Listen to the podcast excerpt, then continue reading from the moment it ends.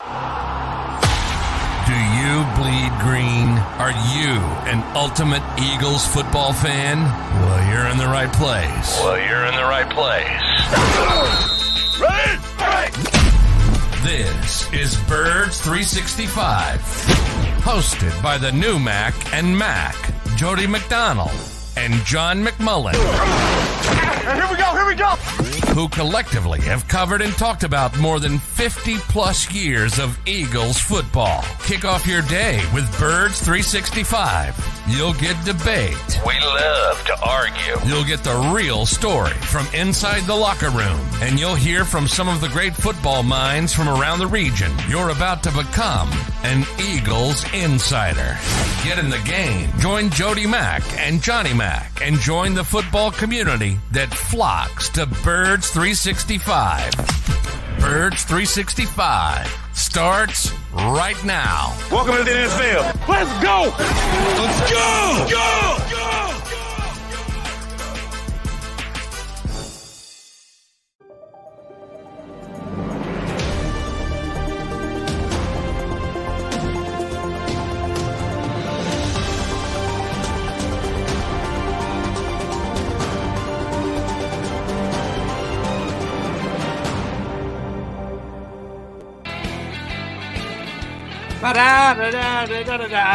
Johnny McMullen, what's going on, my friend? Uh, how was your day at the Lincoln Financial Field there yesterday? Oh, who doesn't want to be at the link for a last minute practice shift over there?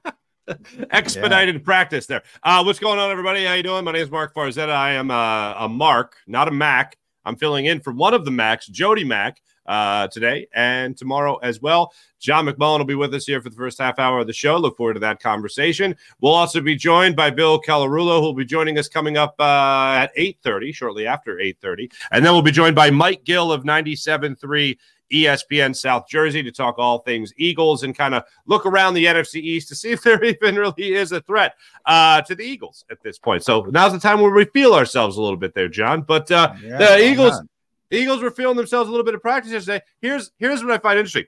John, yesterday was such a big day in Philadelphia sports that there was a, uh, from what I understand, a vicious fight at training camp. And nobody gives a damn because Michael Lorenzen threw a no hitter yesterday for the Phils, but a fight nonetheless. What happened in that little tussle? Yeah, well, I don't think it was a fight. I think it was more of a pushing match. But yeah, because it involved Derek Barnett, I think it got uh, a little bit more hype than it probably deserved. You know, I happen to be standing basically right in front of it, and I was on the defensive side. Um, and I saw, I you know, it kind of depends where you are, right? If you're doing these things, it's not on TV. A lot of guys are on the other side of the sideline with the offensive guys. It's Derek Barnett. He's got the reputation. But I got to tell you, Mark, I was like 10 feet away from the defensive guys. They were not happy. They were, they thought it was a dirty block. Um, and it was borderline. And all of a sudden, Derek Barnett gets up, pushes Landon Dickerson. Then it becomes, oh, it's Derek Barnett. It's always him, blah, blah, blah. So I'm not so sure about that. I'm not so sure about that. People are going to default to because of Derek's rep, reputation. But it's one of those things in camp. I think was it, it, it's again, it was definitely overblown because of who was involved. Um, ultimately, though, it's not a penalty unless they call it, and they didn't call it. And Derek Barnett's got to get that's the one that's a legitimate criticism. If it's a game, maybe you did get screwed, but you can't you can't make it worse by getting 15 yards on top of it. And we've seen that too much with Derek Barnett. Just looking at people's account of the situation and reading your account of the situation and listening to it right there, it, it sounds like the hit wasn't necessary for it being a practice for a guy returning from an ACL injury. Well, yeah, that's part okay. of it too. He's returning from the. There was one defensive player who was really fired fired up from the sidelines, veteran defensive player. I don't want to, uh, but you know, basically said, clean it up, even though we don't have to on YouTube. Uh, come on, Landon. You know, one of those types of things. So, mm-hmm. um, yeah, probably not necessary uh, for a guy coming back from an ACL injury. And that's probably why he was a little bit more upset than maybe he would have been if it were a normal situation where he wasn't coming off that rehab. And maybe the underreported part of this, all of this, is man, they're trying to get Derek Barnett involved. I, I you know, uh, I'm I'm sitting here looking at this defensive line, and we were talking about Moro Ojomo, uh, rookie, speaking after practice. They have so many guys who belong in the NFL. You can't play all of them. Um, and Derek Barnett, he's he's like the fifth edge rusher, but they're it's only practice, right? But they're trying to get him involved. Mm-hmm. And I'm talking first team reps. I, I, it's Sean Desai's throwing a lot of he's throwing the kitchen sink at the the offense over the past couple days. I don't know if it's I think it's more about evaluation, trying to see what he has with certain players. But I, I think I mentioned yesterday on the show with you, you know, he had a poor safety look, he had a poor defensive tackle look, some of this wacky stuff. Um, and Derek Barnett's part of that. They got those five man fronts, Josh Sweat's dropping in the coverage, Derek Barnett's dropping in the coverage. Um, some wacky stuff. So maybe maybe Eagles fans will get what they want because you know they thought Jonathan Gannon was too vanilla. Right, right, right, right. Um, to, to just put a, as Jody would say, to put a bow on the tussle, the shoving match. Just as far as what started it, did you think that the block was? You said borderline, maybe. Did you, did you think it was an unnecessary kind of hit for a practice? Did you think it was called for? What did you think of it? Um, it's one. It was a wide receiver screen. Uh, which you know, for anyone who watches the show, drives me crazy. I can't stand that play. Um, it's the ugliest play in football. I did not um, know that, but I literally just ended my show with a rant on the bubble screens because yeah. I am not a fan of the, the wide receiver bubble screen. But yes, go ahead. And by the way, it worked. They got a first down. It was a backed up period. Uh, but that's the thing. In college, it's kind of fine. I think, you know, that kind of trickled up from college college is like the wild wild west you can block whoever the hell you want you can go downfield they don't care half the time in the nfl they're more stringent how many of those illegal man down, downfield penalties that we've seen for the eagles over the past two years since nick sirianni has gotten there they're a lot stricter so my point of saying that is they could have called it a penalty they might have not called it a penalty uh, the officials on the field didn't call it a penalty in a real game, they might have. And that's why I say borderline. So it was successful uh, on that particular day. But yeah, I'm not in love. I'm not in love with the play, as, right. as people know. Um, so to back to what you were saying about Derek Barnett, because it's going to be a conversation that we're going to talk about, or is going to be a talking point for the rest of the show. I, I, I love using this line because it's one of my favorite movies ever. But when it comes to Derek Barnett, I'm reminded of the line from Office Space. What is it you say you do here? Really? So looking yeah. at Derek Barnett, I look at him. Look, I, I, I root for everybody that puts on a Philadelphia Eagles jersey. I want them to have a great year. I want them to give this city a parade. I want us to have a party because of how they play. But with Derek Barnett, I think the most optimistic thing I could say about him is he will be a decent rotational player. Is that the bar for Derek Barnett? Do the Eagles actually think it's higher than that? Do you agree with that bar? Where do you sit on Derek Barnett and what it is exactly that he does here? Um, I agree with your description. He's a solid rotational player. Um, yeah, the Eagles think more of him than everybody else. Um, they like him as a player. Uh, they think he's a, a really good player. Um, Jody and I have discussion all the time. He was a first round pick, right? Um, and he's a disappointment as a first round pick. And and and Jody will always say, at some point you gotta forget about the pedigree. Like TJ Edwards turned into a great player, um, but he was undrafted. Some people won't come off that. They're like, hey, but he was undrafted. Look at him on the field. Now I'm seeing the same thing with Reed Blankenship. Um, guy's just a good player. I don't care if he was undrafted. I, I don't know if he's going to get to TJ's level, but we'll see. Conversely, and this is where Jody and I take pass, Like he won't get off the fact that he was a first round pick. That, that so my point is the two things are not mutually exclusive. Yes, he shouldn't have been a first round pick, but that doesn't make him a bad football player. In other words, if he were picked in the third or fourth round, you'd say, "Oh, that guy's pretty good." So at some point, you have to put that. It works both ways. You have to put the first round nonsense in the background and say, "Well, can he help me? Is he a good football player?" He's a good football player. Is he worthy of being the 14th pick in the draft? No. Mm. And that's why guys like that usually get their second chance in other cities because people never forget it. He's a first round pick. He's a first round pick. He's a first round. He didn't live up to it. He's not Reggie White. He went to Tennessee, broke his sack records, all that nonsense. He carries that baggage in Philadelphia.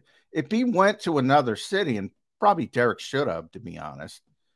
He would have gotten a second chance, and they would have been. Eh, he's a pretty good player. He's a rotational defensive end. That's what I think he is. Um, but the Eagles don't even need that if they're healthy, because it's Reddick, it's Sweat, it's BG, and it's Nolan Smith. Where what, what you know? Yeah, it's a great insurance policy if one of those guys gets hurt but it's an insurance policy. Uh, a luxury, maybe yeah. even. Yeah. Uh, yeah. So, so to, to, your point, because he's a first round. I mean, I let's call it what it is. If he's not a first round pick, is he still here? Yes. Oh, you think, think he is it, still here? In fact, I I think he'd be if he was a third round pick. I think you know he, he'd be in better steed because they would you know he'd have the it, it would be a different framework. It would be oh, that guy's solid. Um, but once you have that tag, you're the 14th pick in the draft. The 13th pick was Hassan Reddick. Um, once once you have that tag on you, you got to perform like you're the 14th pick in the draft. So yeah, that that has certainly hurt him uh, in this city. People people will not recognize he's not a terrible player. Um, and you know, there are certain guys you will see that you know, well, you know, we're up against it if they're on the field. If you're a fan, um, Nicholas Morrow, you're probably up against it. If he's got to play a lot, it's probably going to be an issue. He's not that guy. He's he's a solid player, not a great player, solid player. Gotcha. Um, one of the things I saw, uh, I think you were on with uh, Mike Gill yesterday, if I'm not mistaken. I think you were doing a hit with Mike, who's going to be our guest at 9:20 today, uh, and you were talking about the backfield. And Nick Sirianni has said the same thing about the running backs as he said pretty much about the, the, the right guard spot. There might be a front runner, but Nick Sirianni says, "Oh no, Cam Jurgens, I don't have to name the number one guy just yet, so we're not going to say anything." But this backfield, the, the, this the stable of running backs that the Eagles have right now with Kenny Gainwell and D'Andre Swift and obviously uh, Rashad Penny and all these guys, everyone knows the roster. But there there seems to be a front runner for the guy that's closest to RB one right now. Who is that man, John McMullen? Kenny Gainwell. Kenny yeah. Gainwell. What? Yeah. I know. I get so much grief over that. Like, what? I, I I'll never say. I'll never stop saying it, Mark. I think people want me to lie to them. Look, I, I mean, just because you think Rashad Penny is Rashad Penny first round pick, again, first round pick coming into the league when he was healthy. All right. He's not that. He's been injured 150 times. Um, D'Andre Swift, St. Joe's Prep, Philly Kid, blah, blah, blah. He was went to Georgia, 35th pick in the draft. He's never run for more than 617 yards. Um, they like Kenny Gainwell. And Kenny Gainwell is the one getting the most reps with the first team. And more than that, getting the most high leverage reps. reps. Um, they were backed up on that drill we were just talking about with uh, Derek Barnett. That came in a backed up period where they're coming off the goal line at the two yard line. So they work on that. Who was in there? First down rush for five yards? Kenny Gainwell.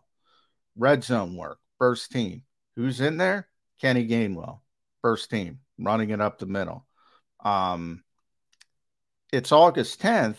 You know, over the next week, they have two preseason games. They have two joint practices uh, with the Cleveland Browns. There's still time for other people to close the gap, especially with the pads on um, at that particular position. But if they were playing a game, if they were playing a real game against Baltimore on Saturday, Kenny Gainwell would be the starting running back. Wow. Uh, wow. Uh, I know a lot of people looking at that and they're surprised because they, like you said, they want to be lied to, but you got to tell it, you got to call it as you see it there, John. Um, so I'll ask you this with Kenny well, Kenny Gainwell being here, D'Andre Swift being here, and like I mentioned, the stable of running backs and all that. Are the Eagles going to miss Miles Sanders this year? Or are they going to be pretty set at the running back position? Um, I don't think they're going to miss him that much, but I think it has more to do with the quarterback and the offensive line, to be honest. Um, you know, I think the quarterback helps the running backs on this team by uh, manipulating the spacing of of the defense. Um, and the offensive line is just, you know, if those guys are healthy, and yeah, Cam Jurgens, sorry, Nick, he's the starter at right guard. You're not fooling anybody. Um, he's looked fine, um, no issues whatsoever. It's the best offensive line in football. The Eagles' defense, Mark, cannot stop the the quarterback run game. They can't. It's embarrassing, and part of that is is Jalen Hurts, but they can't even start it with stop it with Marcus Mariota. Um, they can't stop it. Um, and that's part. Luckily, if you look at their schedule, they start out with Mac Jones and Kirk Cousins and I forget who week three, Baker Mayfield or Kyle Trask. They don't see somebody who can gash them like Jalen could until Josh Allen in November, like Thanksgiving time, mm. barring injuries or, you know, um, other quarterbacks, backups starting to play, things like that. Um, but they're really having a, a difficult time of it. And that's Jalen. I mean, it's hard to stop. Plus mean plus one in the running game means plus one in the running game. You can't account for him. That's why it's so difficult. So I don't think they have a running back as good as Miles Sanders, but I don't think they will miss him that much. Should, should I be worried about Sean Desai getting sliced up by uh, Jalen Hurts and uh, Marcus Mariota? Should that be a concern?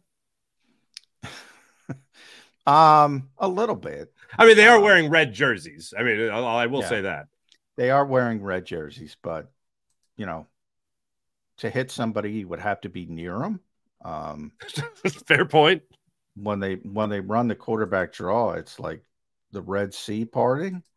Um, yeah, I I would be worried a little bit about it, but if you look at their schedule, they don't base many guys like they're not basing Lamar Jackson. They're not basing um, uh, the kid in Indianapolis. Uh, uh, they are in the preseason, but you know, jo- like I said, Josh Allen would be the first one, um, which is Thanksgiving time. So they luck out a little bit from that perspective.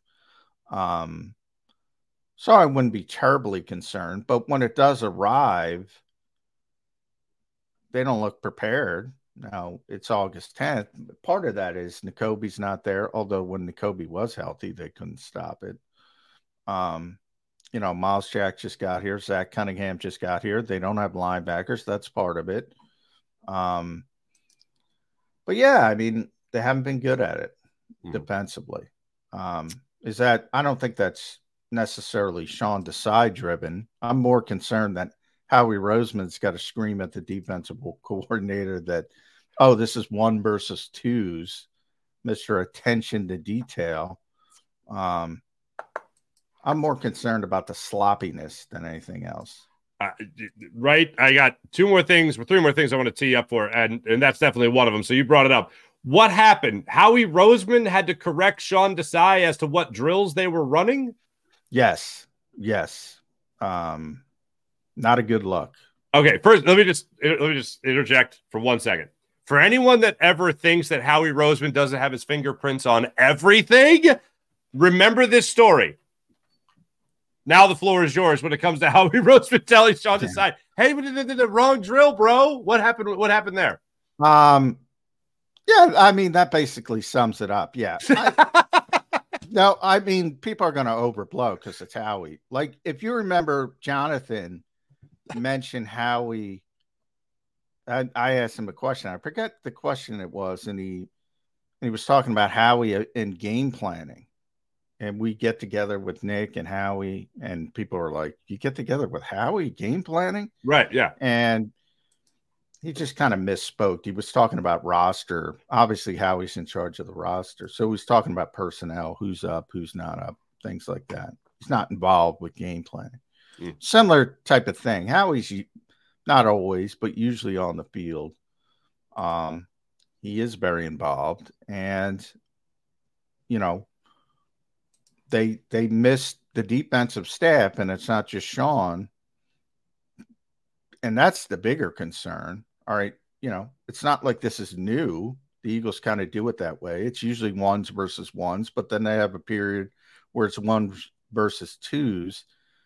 And they didn't get the memo. And Howie was just correcting him because he was closest to him. Um, so it'll get overblown, but it ain't good. it doesn't sound great. Doesn't sound no. great. No, it, um, and and the Eagles, by the way, already got you know upset about it. Oh, he's not doing because you know, you know. Um, and and and that's true. It's not it's not like he's being overbearing or yelling at the defensive coordinator who's just trying to get the right people in for the drill. But that's Sean's job. Get the right people in for the stinking drill. And by the way, Nick Sirianni said, "Why did Why'd you hire Sean Desai? Great attention to detail. Really? Well, that's not great attention to detail. uh, for what it's worth, I remember Chip Kelly talking about Billy Davis with a great attention to detail. But anyway, um, that a couple more for you. Uh, it's going to live rent free in my head. Uh, Nakobe Dean was somehow magically back at practice uh, yesterday. Uh, what was he? Uh, what was his status at practice? How did he look at practice uh, after the Eagles made two acquisitions at the linebacker position uh, in Cunningham in uh, and Jack? All of a sudden, Nakobe Dean's back out there. What was he doing? How did he look? Um, he he just he was back, but limited. Only worked in individual drills, so he didn't do any teamwork. Um, so we're not going to get a feel for how the Eagles are going to handle linebacker moving forward until he gets back on the field, probably against Cleveland. I I doubt very much he plays against um, Baltimore, or they put him back in team drills today because then then you get the question, well, why is he not playing against Baltimore? Um, so my guess is he'll be limited again today. Um, he will not play in the game, and then he'll be back next week for the joint practices against Cleveland. And then you'll get to see how they're going to handle it because until Nakobe's there, you know, like Myles Jack, it's kind of, it, they threw him right in. He's getting first team reps with Nick Morrow as sort of a pass um, defense duo. And then he's getting third team reps with Ben VanSumeren. Um, and Zach Cunningham's getting second team reps with Shaun Bradley. That's how they've been handling it without Nakobe. With Nakobe, I get the sense that they think Zach is the better run defender and Myles is the better pass defender. So they might piecemeal it. Early downs, Nakobe, Zach Cunningham, obvious passing situations, Nakobe, Myles Jack. Or it could be they both have nothing left and they go with Christian Ellis or Nick Morrow or Mark Farzetta or somebody outside the organization. Yeah. Everything's on the table at linebacker. I can go side to side, John. I can go side yeah. to side, man. Sideline to sideline all day. Good lateral movement. Oh, absolutely. Great hit movement, no doubt. Great, tremendous lateral movement. You're great. You're a Manny Mota like pinch hitter on um, on Birds 365. You you do it all Hey, you've seen me hoop, man. You you were our coach. You were what? what Yeah. When we, when we, took on the uh, what was it the the sprinklers union? Yeah, I I, I I'm 0 2, shockingly. John. You know, you know what? You know, I, I think you've I think you've lost the locker room, to be honest with you. Um when uh, uh, Myles Jack addressed the media yesterday, he was talking about jobs he was going to undertake if he didn't return as a linebacker in the NFL. How close did he really get to trade school, John? He said he wanted to uh, be a plumber or a carpenter or an electrician, or something. yeah. Electrician. Yeah. Wait, wait, we might be playing basketball against him next year. Who knows? Um, but uh, how how serious was he about uh, applying his uh, you know for trade I, school? I, I think it was pretty serious. I mean, he, he said he's got a lot of money. He doesn't have to do anything, but he's not one of those people that wants to uh, sit around and do nothing. Um, so I think it was pretty serious. I like the fact that he's like, for the pending zombie uh, apocalypse, uh, he wants to be able to build something or fix something in case, you know, you got to be ready for the zombies. So I like, I like his thought process um, you know, I'm I'm dead in the water if the zombies show up. I I can't fix anything. So I, I was going to ask you uh, two things on this subject, John, just for some funsies here before we uh, we wrap up with you and, and you go to your Eagles responsibilities here. Uh, if it was a zombie apo- apocalypse, what's what's John McMullen doing? What are you like the first to go on the TV show Oh, for yeah. zombie apocalypse? Or I, I, oh, I'm the first to go. Oh, re- Six. I've had six knee operations. I don't have good l- lateral movement, Mark. So I'm. It depends. Is Uh-huh. it World War Z zombies uh-huh. that chase you down like they run four four in the forty? Oh, I, I got no shot. If it's the old school, you know, walking like, you know, they they move 10 inches every 10 minutes, then I got yeah, I got some savvy. I can I can survive that. Hmm. Um, but if they can run like the Brad Pitt movie, yeah, I got no shot. Gotcha. Um, all right, and then this last one. Um, if you weren't writing, John, what would you be doing? Would you be an electrician? Would you be a carpenter? What would you be doing if you weren't writing? What's the gig for John McMullen if he's not writing? Or uh, Uh, obviously hosting Birds 365. Yeah, that's a good question. Uh, I'd probably be living under a bridge somewhere. I don't. I don't. Um, no. I should. Just be I should. just be a troll living Uh, under the, yeah, the Walt be- Whitman. Um, no, you don't want to be under that. I'm. I'm trying to figure out how I can fend for myself. You know, it's funny. It's funny you bring this up, Mark, because to my parents, I I was like a genius because I could do little things around the house. You know, I could fix little issues. To my wife, I'm the biggest idiot in the world because I can't do, you know, I can't change doors or I can't build, uh, uh, build a shed or you know, I'm not Amish. So it depends.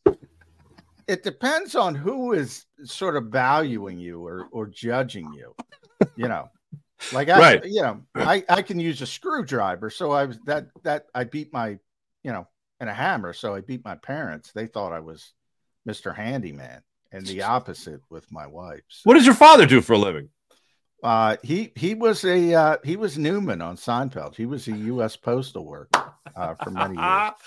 well, you do know the difference between a flathead and a Phillips head screwdriver? Oh yeah. Off I'm- and running. We're off and running, ladies and gentlemen. Oh, I got the tool. I got the whole thing.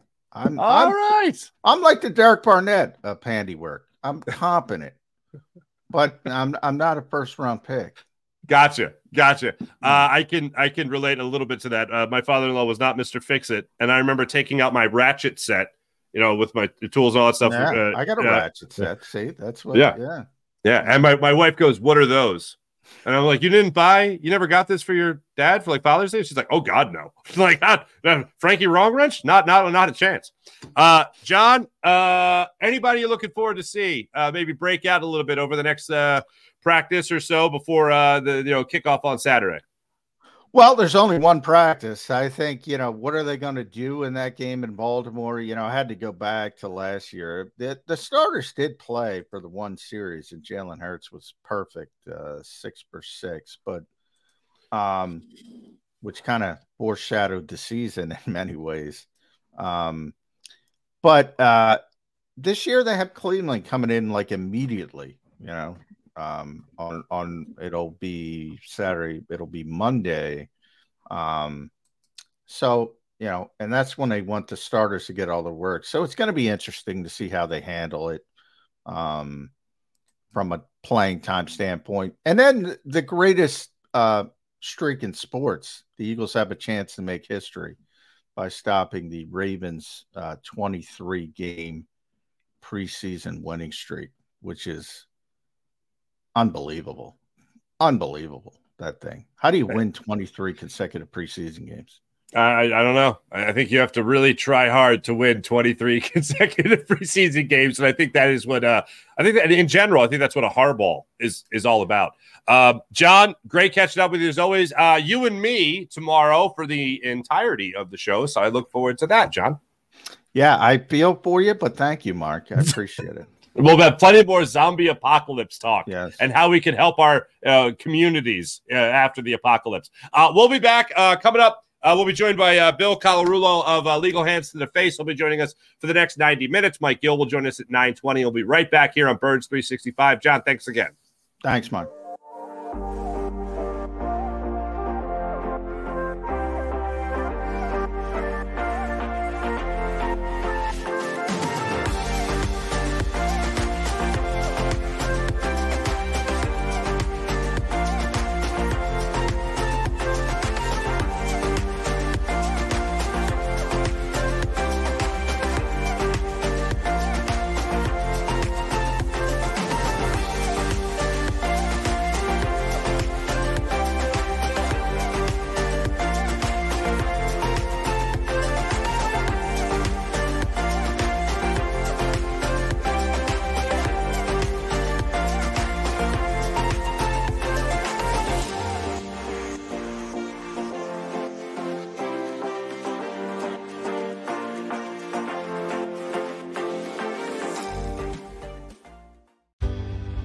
Passionately. Go fearlessly. Go confidently. Go Birds! Go confidently towards your goals with First Trust, Philly's hometown bank for nearly 90 years, and the official bank of the Philadelphia Eagles. We're focused on getting you over the goal line. So go with conviction, go with trust, Go Birds! and go forward with us by your side. First Trust Bank, the official bank of Philadelphia Dreams. Oh, and go Birds.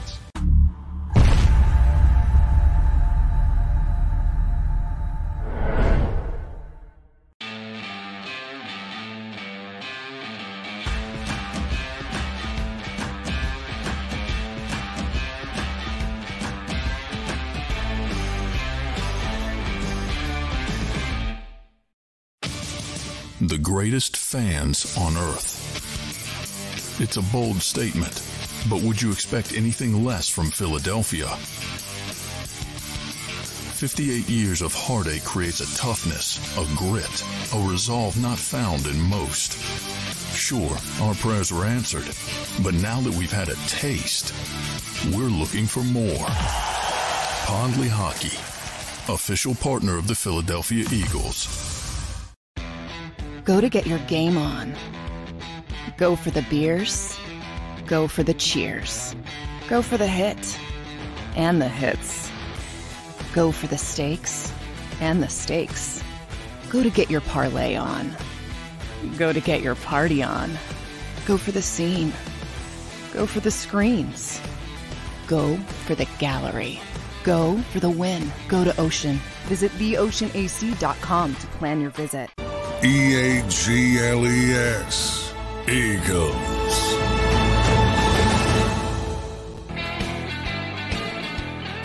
Welcome back, everybody. Uh, joining us right now, Bill Colarulo of uh, Legal Hands to the Face. Bill, nice to be with you again, man. How you doing? Not too bad, my brother. How are you? I am. Uh, I'm doing fantastic. As I, I started off the show by talking to John McMullen about this. Um, here's how big a day it was in Philadelphia sports yesterday. There was actually a training camp fight, and nobody really talked. People talked about it for like an hour, and then the Phillies threw a no hitter with uh, Michael Lorenzen on the bump for them last night. So that's pretty incredible. Um, but uh, whenever there's a training camp fight, I don't know what it is, Bill, but it warms my heart to know guys are agitated that early in the process. So the game hasn't even been played yet. Preseason hasn't even started yet. You're literally you haven't even had a joint practice yet, and you're literally hitting your own guys to the point where you're taking exception to it. Now, uh, according to John, it was a borderline uh, hit by Landon Dickerson on uh, a uh, bubble screen. uh, a wide receiver screen, and Derek Barnett just took exception to it. It sounded like Barnett didn't like the hit in the setting of practice, and him being a guy coming off an ACL. Um, that's what he took exception to more so than just the hit itself. The context definitely mattered in this situation. But anytime there's a tussle, I don't know about you, but it warms my heart. Normally, it would warm my heart. Anybody else, it would warm my heart. But the fact that it is Derek hmm. Barnett just rubs me the wrong way because this is a guy who we have seen since he's come into the league be so undisciplined, and especially with personal foul penalties. And now he gets another one in training camp against his own team. This is a guy I was hopeful was going to come into this season and maybe mature a little bit, maybe finally be able to contribute to this team. Personal foul in practice. I know it's just training camp, but if this is a sign of things to come that this guy is still undisciplined, it's going to be a problem. Yeah, I don't know how a player gets out of his own way, like a guy like Derek Barnett, who two things. One, he's pushing to come back from injury. And then on top of that, he's pushing to make sure that he gets himself a roster spot on this team. That's what he's fighting for right now. And the, the way I, and you and I were texting a little bit last night about it, but the way I look at it with Derek Barnett is rotational player. The guy's a rotational player. That, that, that is his peak. That is the, the, the the height of his career will be a rotational player with the Eagles. Maybe he's able to hit a reset button somewhere else, and he's able to really prove himself as a first round draft pick. I just don't think it happens here in Philadelphia. I think his ceiling, especially with who's in front of him that are going to be going after the quarterback this year, edge rushers on this team that I think have a far better pedigree than he does. Um, I think he is just uh, fighting for scraps off the table right now when it comes to breaking into this Eagles defensive line. Well, let me give you the bad first on Derek Barnett, and then I'll try to end it with a little positive here. So the bad has been in six seasons with the Philadelphia Eagles, he has more penalties than he does sacks. He has 29 penalties in his career, 10 personal foul calls, and he only has 21 and a half sacks. So that is the bad. Okay. That's but pretty bad. pretty bad. Pretty damn bad for a first round pick taken 14th overall. A guy who I hate even putting his name in the same sentence as Reggie White anymore, but a guy who broke Reggie White's record at Tennessee for the most sacks in Tennessee history comes into the league and has more penalties than sacks. So a disappointment is an understatement. But the positive here, and I'm grasping at straws here, Farzy. Okay. positive is you look at Brandon Graham. Brandon Graham, at this point in his career, what Derek Barnett has, six seasons under his belt, only had 23 and a half sacks. So BG was a guy who came on late, as we know. Since that point, in his next six seasons, BG had 46 and a half sacks. So almost double what he had his first six seasons. So let's hold out hope. Maybe, maybe we see an end of the career for Derek Barnett the way BG has come on late. I don't have confidence because I just think I just think they're two completely different players. You see the way BG is, and yeah. you see the way Derek Barnett is. BG didn't have a problem with discipline. He didn't have a problem with stupid penalties. I mean, and they have been, I don't have any specific memories right now of exact plays. I just remember watching games over the last few years and being so frustrated when you'd see Derek Barnett just take a stupid penalty that really changes the momentum of a game. Yeah, don't be a guy out there that's going to hurt us. You know, if you're going to be a guy, I understand you might not help the Eagles, but if you're the Eagles, you're looking at Derek Barnett saying, okay, look, we understand you're not going to do a lot to help us in this situation. But if you could just kind of break even here and not hurt us and not take away from our chances to win a football game, yeah, that's a pretty big step.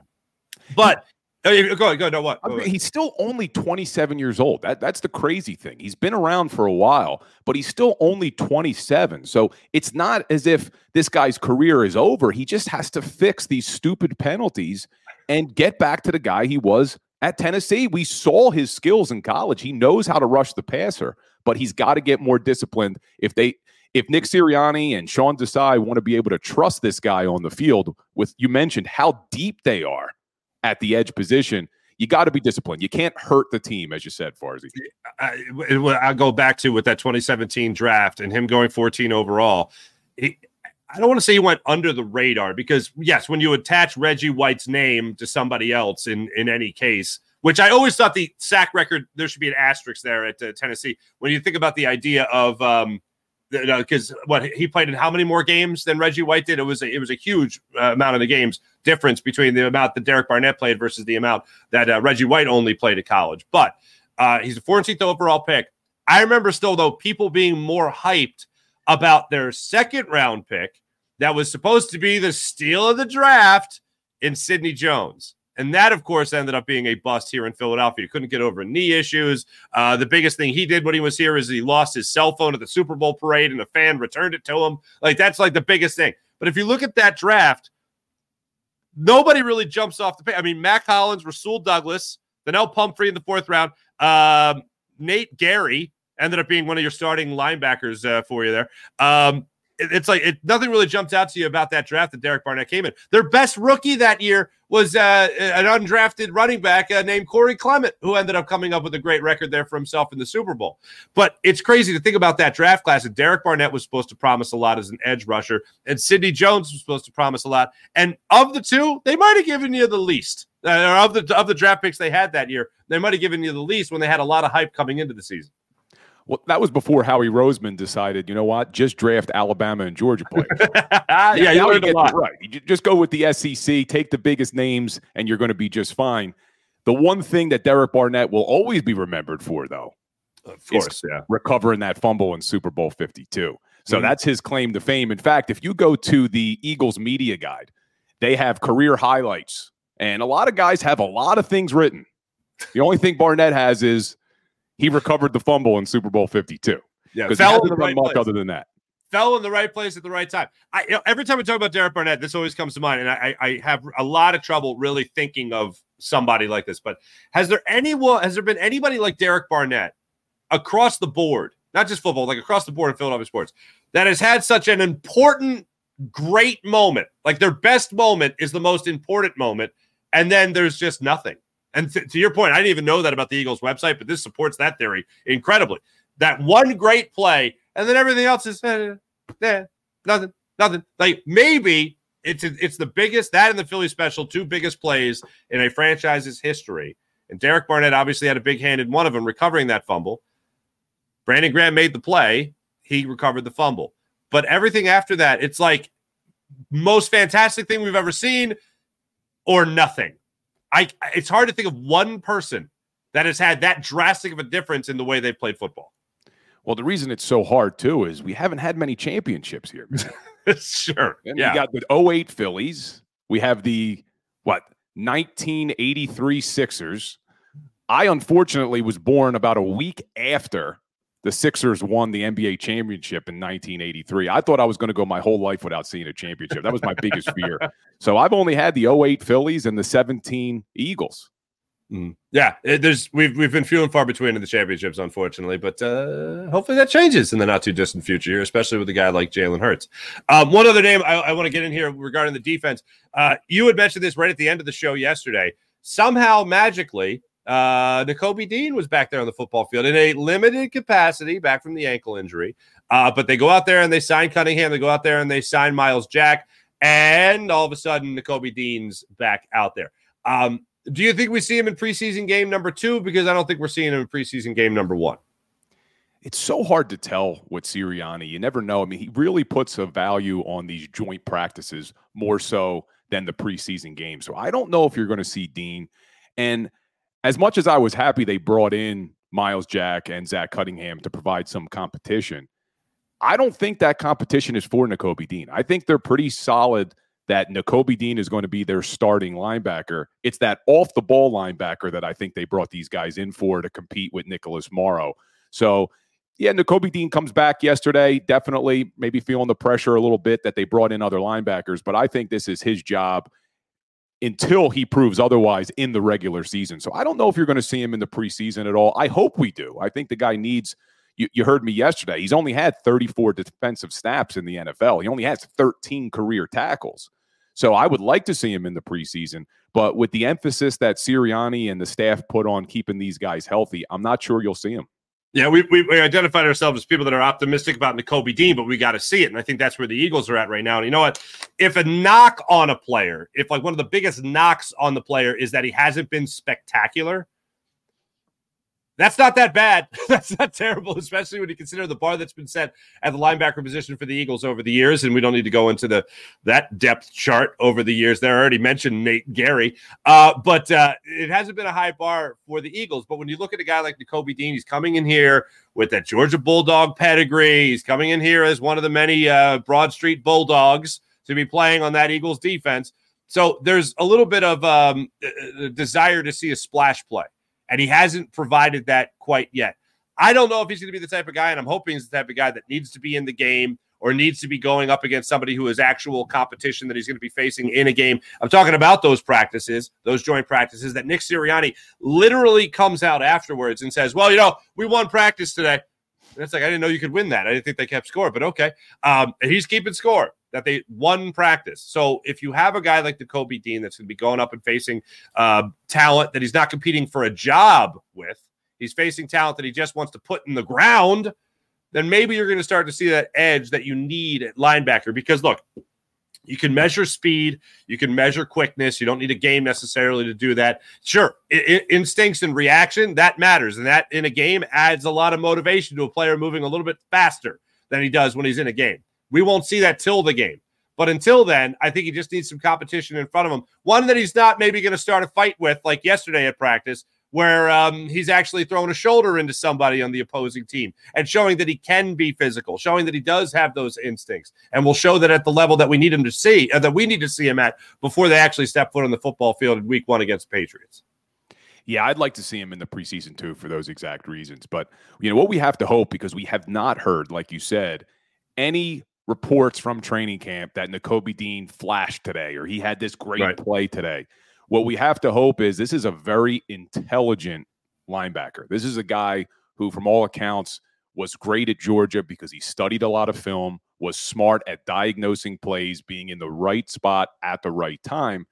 You don't really do that in preseason practices, in training camp practices. So, what we have to hope is this guy is a true gamer that when the time comes for the regular season to start, he's going to do a lot of film study.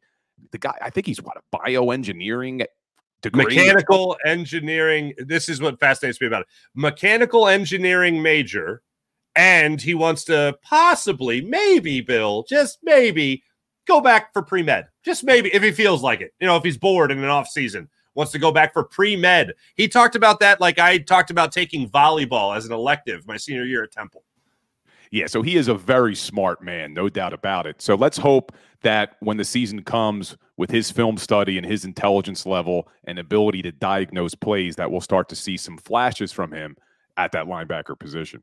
So let's move away from middle of the linebacking corps and talk about some of the outside guys here potentially. Um, Nicholas Morrow. Uh, I'm starting to really get the sense, and I don't think I'm alone here. I think it's the majority actually his job might not be a lock for the Chicago connection, him, Sean Desai, whatever it might be. It does not seem like that's going to hold a lot of water coming in, uh, coming out of training camp. This guy, I mean, talk about Nakobe Dean. Uh, you and I and most people think yes, he's the starting linebacker, middle linebacker for this defense come week one. But Christian Ellis coming on strong, uh, going out there getting guys like Cunningham and Jack, and obviously already having um, uh, that raw talent in uh, ben, uh, VanSumeren uh, the, the guy that they want to mold as a linebacker as well. Nicholas Morrow might be in danger here of losing a job. Yeah, I said it yesterday. You really have to look at their actions. And they only gave Nicholas Morrow a one year, $1.15 million deal. They gave Myles Jack and Zach Cunningham more than double that in their one year contracts. So I don't think that Nicholas Morrow was a guy that they were very high on anyway coming into camp. And there's a reason that he was available. There was a reason Chicago, he played 100% of the defensive snaps for the Chicago Bears last year, and they had no problem letting him walk and picking up TJ Edwards. So I think Nicholas Morrow is a good backup linebacker. He's a serviceable linebacker. If he has to come in, he does get a lot of tackles.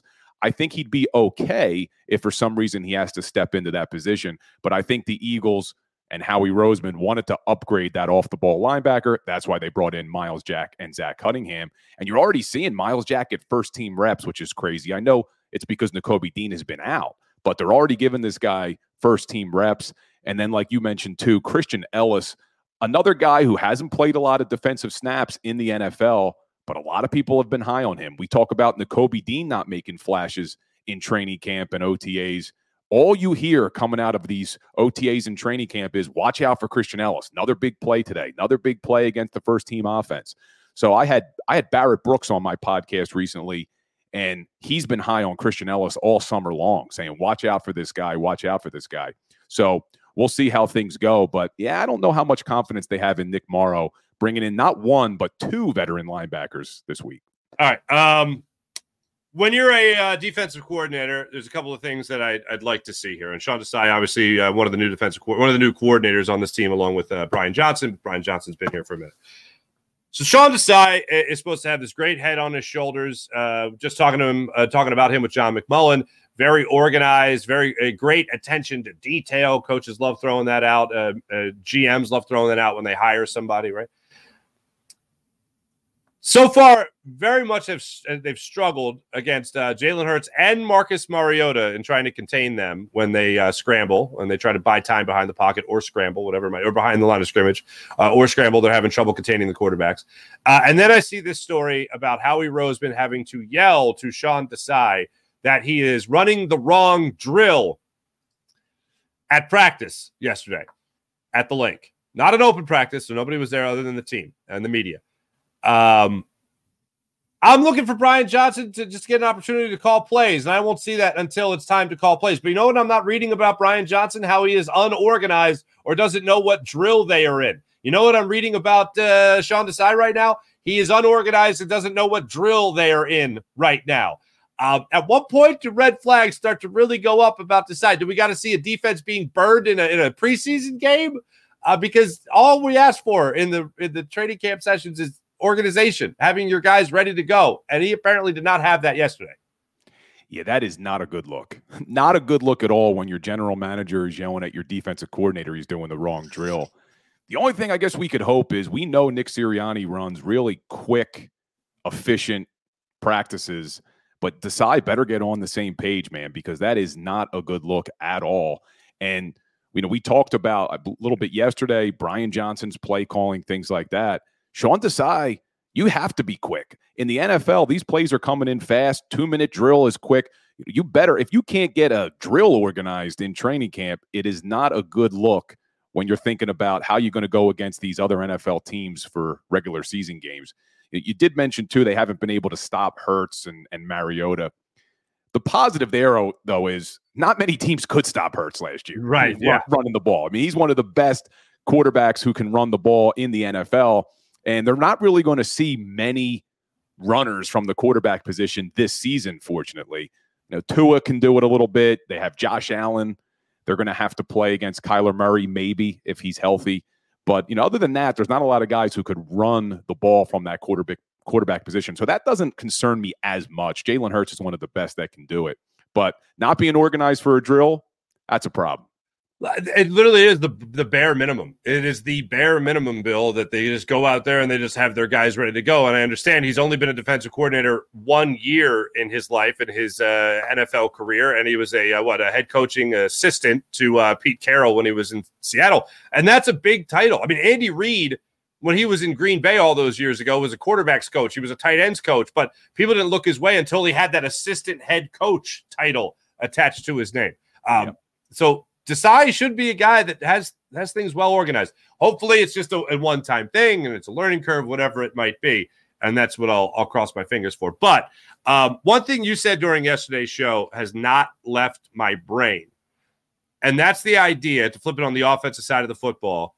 Cam Jurgens on this offensive line, more so than Kenny Gainwell, already knowing his career here in Philadelphia, being so good at catching the ball out of the backfield being able to run plays like that. It's fantastic. D'Andre Swift being acquired. More so than those two acquisitions, the thing that has me most convinced that we're going to see something different from Jalen Hurts and from their play caller this year and uh, Brian Johnson, they're going to be throwing to their running backs this year. Perhaps maybe as much as you saw with Darren Sproles being here, maybe even more. But you're going to be throwing to those guys, not just because they're talented, but because the offensive line might be the best off the off the line of scrimmage offensive line that we've seen since the days of like you know, Tra Thomas being on this offensive line, when you had Brian Westbrook behind the line of scrimmage, catching those screen passes from Donovan McNabb, they might be better equipped now with these interior uh, offensive linemen, Jason Kelce, and to your point, Cam Jurgens, than they have in 20 some years to be running those types of plays, not just with the running backs, but with the offensive line as well. I'm now more convinced, thanks to you, Bill, that they're going to be running that type of play at a higher rate than we have seen since uh, Brian Westbrook was catching those passes. That's what I'm hoping too, Farzy. This offensive line that the Philadelphia Eagles have, I think, is the most athletic offensive line in the NFL. We know last year they were in the discussion for being the best offensive line in the NFL. I think they can do it again this year, but they're definitely the most athletic. I mean, just look at all these guys. Jordan Mailata, we saw what he could do when he was in the Australian Football League. Now he's doing that from the left tackle position, which is incredible. Landon Dickerson, you mentioned earlier the second round pick, Sidney Jones, who was hurt that Howie Roseman missed on. We'll talk about a great draft pick in Landon Dickerson. He was also hurt coming out of college. The Eagles take him in the second round. A lot of people weren't happy about that. Well, that one turned out to be a great pick. Landon Dickerson has a real shot to be a Pro Bowler this year with how good he is at the left guard position. And then Jason Kelce, Hall of Famer, you know his athletic ability. You add Cam Jurgens into the mix and Lane Johnson, who's a former quarterback. This is a very athletic offensive line. I would love to see the Eagles bring back that screen game and have these guys on the move in open space, getting downfield, blocking some of these smaller cornerbacks and safeties, and putting the ball in Kenny Gainwell and D'Andre Swift's hands. This is going to be a really fun offensive line to watch. It, it absolutely is. Um, the other thing uh, about that particular play is that they they have so many different ways to beat you. It's not just with the screen, but I can see those wheel routes coming back as well. That goes a little bit more towards the idea of the running back having wide receiver hands, as Nick Sirianni talked about with D'Andre Swift. Seeing those kind of routes where you don't have to worry about your offensive lineman getting off the line of scrimmage and getting downfield to make blocks for you, but you just literally dial up that play. Um, on that note, how often because I'm thinking about this as well. Are we going to see, like we saw with Darren Sproles lined up in the slot a lot of times eh, with Doug Pederson's offense? Are we going to see D'Andre Swift line up in that spot as well? And I'm not just talking about him lining up there as a technical wide receiver screen where he's going to be popping under for a bubble screen or anything like that, but actually have him up there, maybe running, you know, you know, five and ins, whatever, a slant route, something like that. Do you think we're going to see him as that diverse a receiver in this Eagles offense? I do. I do think you're going to see him spread out a little bit. And I think a lot of that's going to come down to how good is Quez Watkins going to be this year? There, again, all these reports coming out of training camp is he's had a great camp. He's come in with a great mindset. If he can actually step up to be the wide receiver three that everybody was hopeful we were going to see last year, you may not see Swift lined up in that slot as much. But if the Eagles need to improve that wide receiver three position, a way to do it is by putting Swift in the slot. And it's also nice because, you know, we were talking about these defenses and being able to adjust quickly on the fly, is they see the personnel that's coming into the game and they're able to adjust accordingly. It's nice to have a running back that can flex out to the wide receiver position because now you may get a mismatch where there's a linebacker on D'Andre Swift in the slot. And that's going to be a really tough ask for a linebacker to try to guard him. Mm-hmm. Uh, all right, coming up. Uh, first off, nine o'clock today or nine thirty today, we're going to talk to uh, Mike Gill of 97.3 ESPN South Jersey. We'll uh, get into all things Eagles with him. We'll continue the conversation about running backs, linebackers. Um, we also uh, have to talk about the Dallas Cowboys because they already have some offseason drama brewing down there. Uh, Jerry Jones has already been uh, talking that smack, or at least attempting to talk the smack, because we don't really take it that seriously here in Philadelphia. We're point and laugh at it and say, "Oh, that's adorable." Whenever the Cowboys have an issue, uh, and Eric Bieniemy, this story out of Washington is fascinating to me because apparently Eric Bieniemy, Bill, is um, it's a little bit of a hard ass. And apparently today's NFL player doesn't enjoy that too much. But Eric Bieniemy apparently is getting people's faces. He's trying to rally guys, uh, rally their emotions. He's trying to motivate them as much as he possibly can. And uh, Ron Rivera didn't help the situation. He talked about it, and then shortly thereafter had to read from a pre-written statement about uh, his new offensive coordinator, a guy that many thought should have been a head coach in the NFL many years ago, apparently rubbing the modern NFL player a little too uh, a little too wrong, apparently. So we'll get into that conversation because it has to do in our division, and we will talk about any legitimate threat the Eagles have in the NFC East. So we'll get to all that and more coming up here on Birds 365.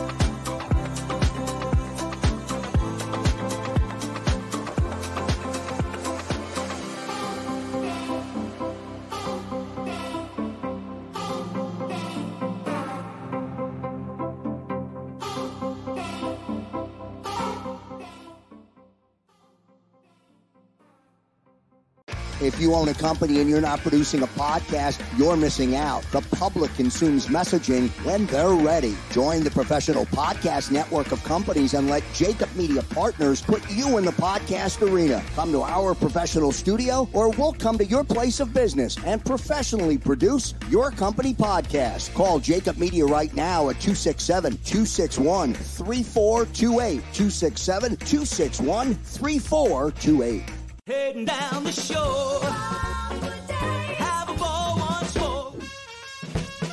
Here, imaginations run wild and time stands still.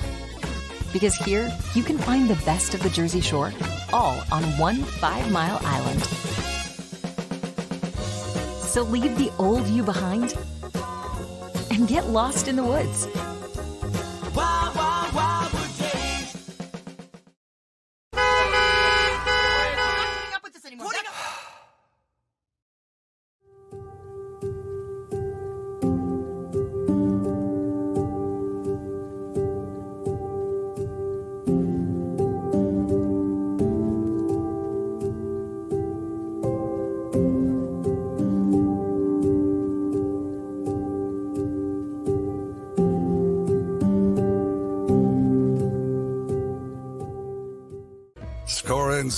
Save in southeastern PA and Delaware with Colony Pools this football season and let the experts close your pool with a custom Merlin safety cover in green for the birds. And if you join our Winter Watch team, we'll give you another 20% off and Colony Pools will handle it all.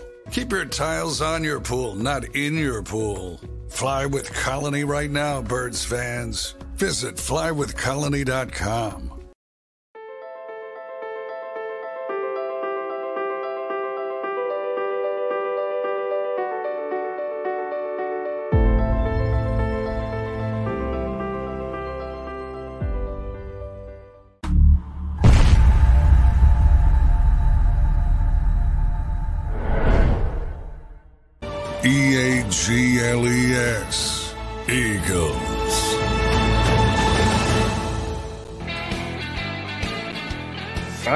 Da-da-da-da-da-da. Bill, I think one of the best parts about doing Birds 365 is the theme song. I don't know what it is. It just it's got me. I It's a don't know good one. It, it- I don't know if it's a local band that did it or what the deal is. If it's just royalty free music, we can play over and over and over again. I don't know, but whatever it is, it's catchy, man. It- It's absolutely catchy. Uh, hey, Bill, I know you got a law background. I know you got a law background, but uh, Myles Jack yesterday said that he would um, he was about to go into trade school to become an electrician or a- a plumber. Do you have any trade skills? Uh, could you could you build me a house? Could you build me a shed? Uh, how would you do in the zombie apocalypse that Myles Jack laid out there for, for the reporters yesterday when talking about how he wanted a trade that uh, he could survive a zombie apocalypse with? I can't hammer a freaking nail, man. and, I- and it's crazy because I grew up with my grandfather. My grandfather basically built his house. I was around it my whole life, and I can't do anything, man. It's it's brutal.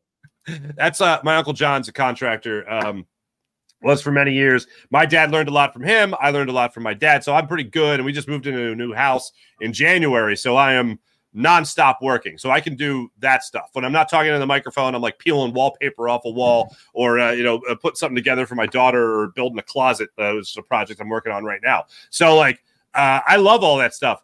But, like, I couldn't think of, like, after an NFL career, could you imagine you're like, a, you know, your lights are flickering, call an electrician, and Myles Jack shows up to your house?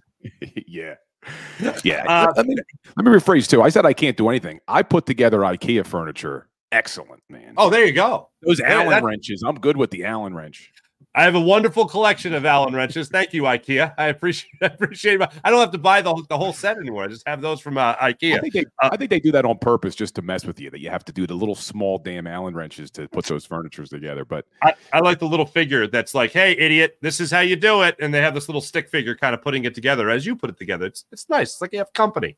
Uh, looking at uh, this Eagles uh, defense, we've talked a lot about it, but I, I do have to go around the NFC East here for a second. I I I know this is is, is unpopular, but I think in our role here, you got to put you know the fan hat aside for a second. You got to put on an objective hat somewhat. I think the Cowboys have a talented football team.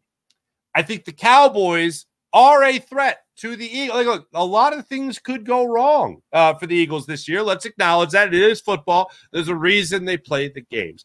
I think the Cowboys are a good football team, excluding any loyalty to the Philadelphia Eagles whatsoever, excluding all that. I think the Eagles have, I think the Cowboys have a very good football team. I think Washington is a very well coached football team. I think the Giants are a well coached football team. But I think it's pretty obvious here. The number one threat to the Eagles this year matches right up with the team that everyone has as the number one on their list, the team that they want to beat the most and the worst as a, when a season starts up, and that's the Dallas Cowboys. How close is it, if if close at all, between the way the Cowboys could win this division and the way the Eagles, I think, will win this division? How close do you think the Cowboys are to the Eagles right now, Bill? on paper, I think the Eagles obviously have a better roster. But the reason that I think it's close is because of what we've seen over the last 20 years. There has not been a repeat NFC East winner. And I've said on other shows, one of my biggest concerns is you look at Dak Prescott, and he's been a turnover machine the last couple of years, but his record against the NFC East is insane. He is 27 and 7 against the NFC East, 8 and 3 against the Eagles, 9 and 2 against the Commanders, and 10 and 2 against the New York Giants. So even when Dak Prescott is not playing well, he still plays well against the NFC East. And the Eagles have to figure out a way to beat Dak Prescott and the Cowboys if they want to win this division. And that is my concern. Look, the, the Cowboys are having a lot of problems. Zack Martin sitting out, that is a big loss. He's one of the best guards, if not the best guard in the NFL. Micah Parsons is taking shots at Dak Prescott in practice. I don't know if you saw that. McCarthy's not happy. He's bringing him to the ground. But these guys are having some problems. But at the same time, Prescott's had a lot of success against that NFC East. So the Eagles have to figure out a way to win those games. I think this is where a lot of people go. No matter what the acquisitions, and man, they really tapped into the Michigan market uh, in their draft to try to bolster their team. But uh, looking at the Dallas Cowboys, no matter what they do defensively, Stephon Gilmore, whoever it might be that they bring in to try to help them win, uh, Dak Prescott playing as well as he has played over the years, but yes, being a turnover machine. The thing that's crazy to me is they just find a way to lose. Either, either it's a Dak Prescott turnover, an interception, whether it's just not performing, whether offensive line actually uh, coming up, which has been a great offensive line over the years, all of a sudden looking like Swiss cheese. Now you have a guy like Zack Martin disgruntled. They had to tap into Jason Peters last year playing for the Cowboys because they were so dismantled at the offensive line spot, both at guard and at tackle. Tyron Smith having issues. It was wild for the Cowboys, but they just find ways to lose. They are potentially the most snake bitten team in the NFL. And hey, 49ers fans, don't cry at that. I know you guys were snake bit last year. I'm talking over a long period of time.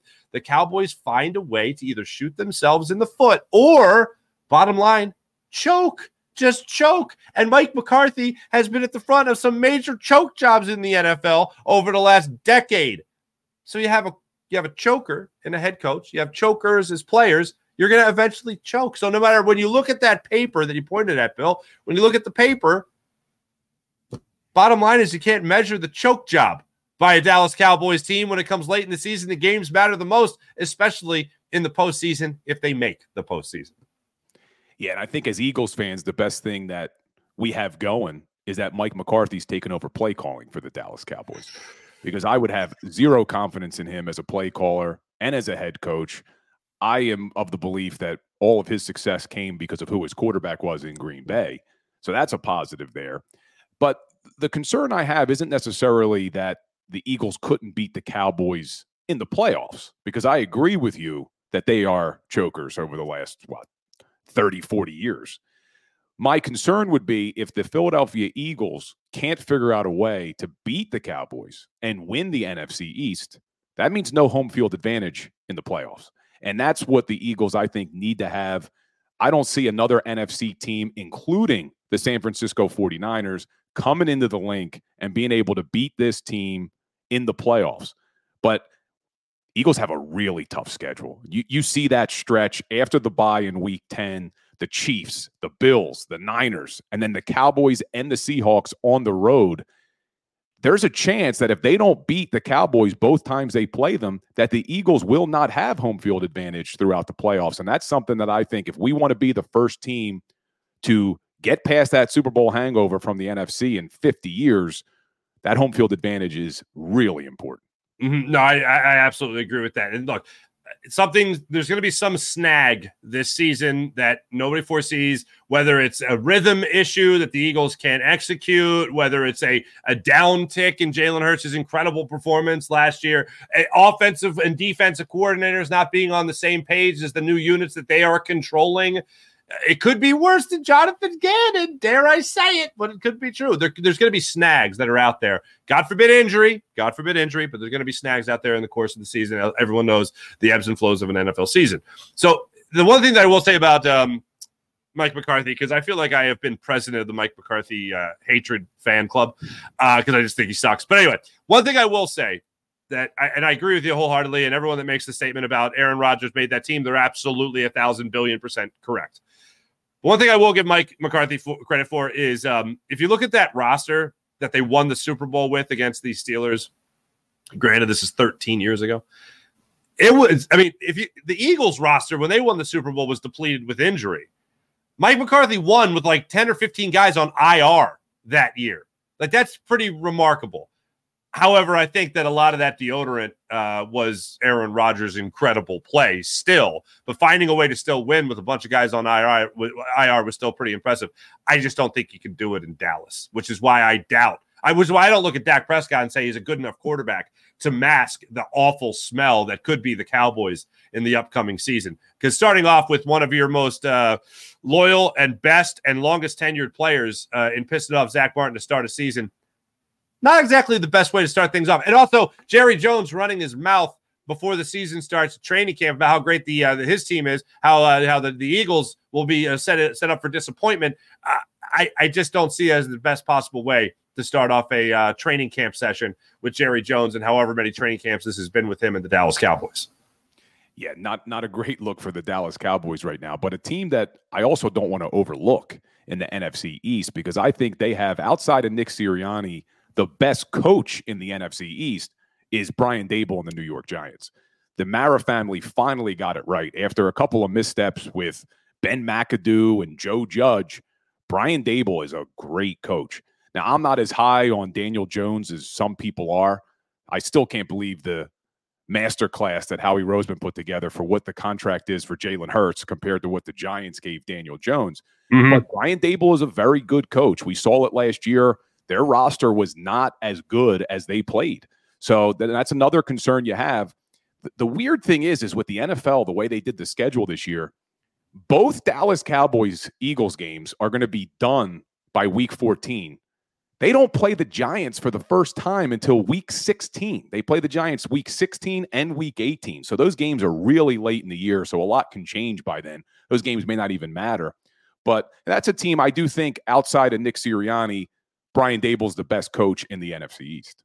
yeah, it's it's wild. Uh, You have a, obviously have a Super Bowl winner in uh, in uh, in Mike McCarthy. You have a guy who has had a lot of success as an offensive coordinator, and one year in New York. And Brian Daboll has done a great job with Daniel Jones, and obviously with Saquon Barkley as well. I have questions about their offensive line in New York. Um, I know Jon Feliciano was a guy that they really relied on, uh, and now they obviously can't do that. I'm going to be curious to see how they really uh, look this year.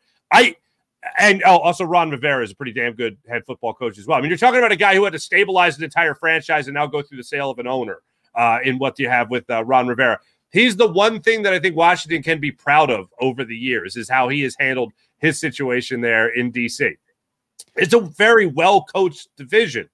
Uh, it is funny to think about the only other Super Bowl winner is Mike McCarthy. I would put it at the bottom of that list. I would put Sirianni there as the top dog. I would put Brian Daboll there as number two, and I put Ron Rivera there as uh, number three. Uh, and then I'd have a long gap between I got the Mike McCarthy. Um, but the thing with the Giants that I think is their Achilles heel is the thing that can again be that masking agent, that deodorant to a lot of bad things. And Daniel Jones is a guy I just do not have a lot of respect for. I, I look, I see why people love a guy like Justin Herbert. Okay. I, am not Justin Herbert's biggest fan. I might be his biggest, uh, you know, uh, uh, detractor, but I respect him for what he is. And I understand that I'm just missing something when I look at Justin Herbert. I'm not a big Justin Herbert guy, but people that build up Daniel Jones, if Daniel Jones wasn't playing for the New York Giants, do you think so many people would be saying nice things about him? The answer to that question is no, absolutely not. And the fact that he is playing in that market with that head coach, with that running back, makes him look a lot more attractive to the rest of the league. He is wildly overpaid right now. And when push comes to shove, we talk about Dak Prescott being a guy that'll choke. I don't even think it's a matter of Daniel Jones choking because I just don't think that he is that good. Dak Prescott can go off and have himself a day. He can have himself a game. Daniel Jones, he's got to be a great point guard. He doesn't have to be a great quarterback. He's really got to rely on the guys around him. Uh, Jalen Hurts could be that point guard. He could be that great quarterback. Obviously, that's how he was runner up for the MVP. That's why he's the third best player in the NFL according to the players. Second best quarterback, right? I don't look at uh, Daniel Jones and I don't look at the Giants because of Daniel Jones as if they're a major threat. A team that catches my attention more and it has to do with their defensive ability because they have a defensive head coach and they have a very well experienced defensive coordinator in Jack Del Rio. The Commanders are a team that I don't think scares me because no team in the NFC scares me. But they're a team that I could see sneaking up and be a thorn in the side of the Eagles this year. Um, and we'll get to the Eric Bieniemy story in a second. But when I look at this this this Washington team right now, there is something about them. Probably just the way they're coached, probably their defensive experience. That's a team that raises my eyebrows. That I think will just be that nuisance like they were last year and the first time they placed Washington, no matter what the Eagles did, they couldn't win that game. I see the Commanders being a team that'll just be annoying as all hell to the Eagles this year. You don't want to put the Giants in that category because of their quarterback. The Washington Commanders are going to be playing with Sam Howell. So Yeah. I don't have as much concerns about the Washington Commanders that you have. I just think their quarterback play is not going to be even as good as Daniel Jones. I agree with you. I don't think Daniel Jones is going to win the Giants games. If they win, it's going to be because of other players and, and Sure. coaching. But yeah, the Washington Commanders, they have a good defense. And I know the Eagles' only regular season loss with Jalen Hurts came to the Commanders, but the Eagles beat themselves that game with turnovers. That that's not a team that really concerns me. And Ron Rivera, as good of a coach as he's been, he's been putting his foot in his mouth a lot the last couple of years. He had to apologize last year for comments he made about the quarterback position. Mm-hmm. He had to just read that public statement, which we'll get into soon about Eric Bieniemy. So you know, that whole organization, I know they're changing hands and switching gears for one second. What a violation. He should not be allowed to own the Washington Commanders and the Philadelphia 76ers. It's bad enough he already owns the New, New Jersey Devils, but should a Josh Harris be able to own the 76ers and the Commanders? I mean, this is I, I could go on all day about this. I Yeah. can't stand it. So are you going to have Eagles players at Sixers games ringing the bell? You know, I, They could, they could, they could. That pisses me off. He shouldn't be allowed to buy the Washington Commanders. I uh here's what I'm at. He's just a businessman. That's all he is. He's a businessman. He's a businessman doing businessman things. He's making acquisitions, baby. That's what he's doing. Uh, I don't like it. I don't like that he is uh, has an investment in, in our fan base as well as our rival fan bases. That drives me crazy. If our rivals win in another sport, he benefits.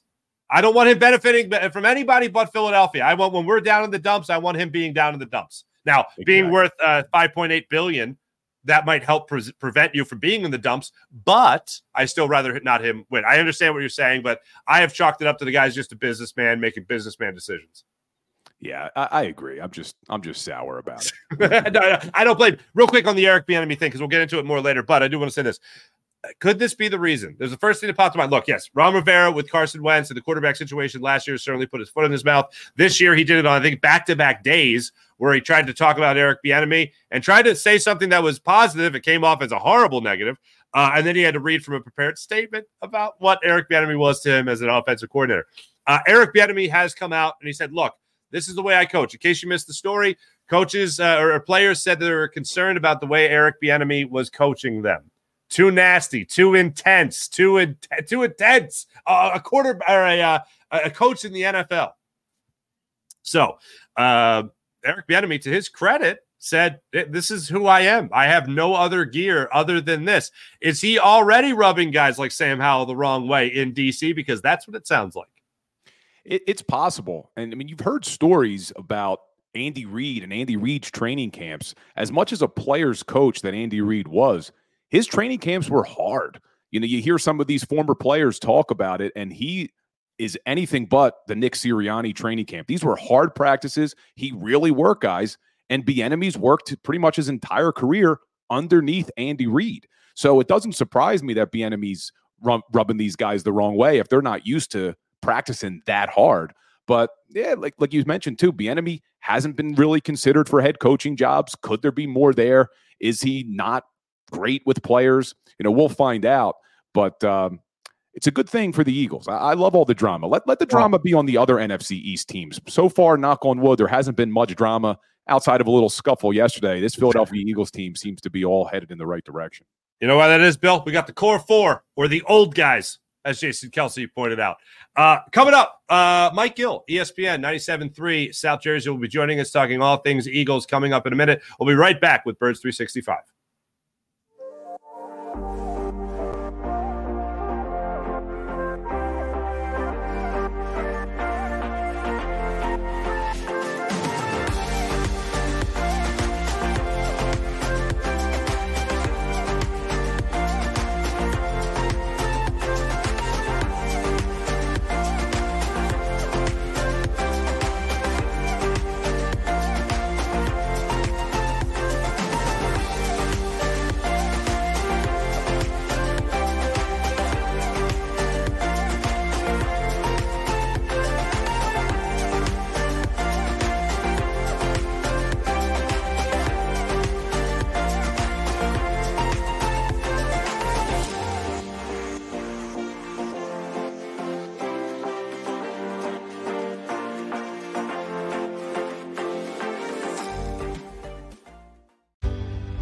Passionately. Go fearlessly. Go confidently. Go Birds! Go confidently towards your goals with First Trust, Philly's hometown bank for nearly 90 years, and the official bank of the Philadelphia Eagles. We're focused on getting you over the goal line. So go with conviction, go with trust, Go Birds! and go forward with us by your side. First Trust Bank, the official bank of Philadelphia Dreams. Oh, and go Birds.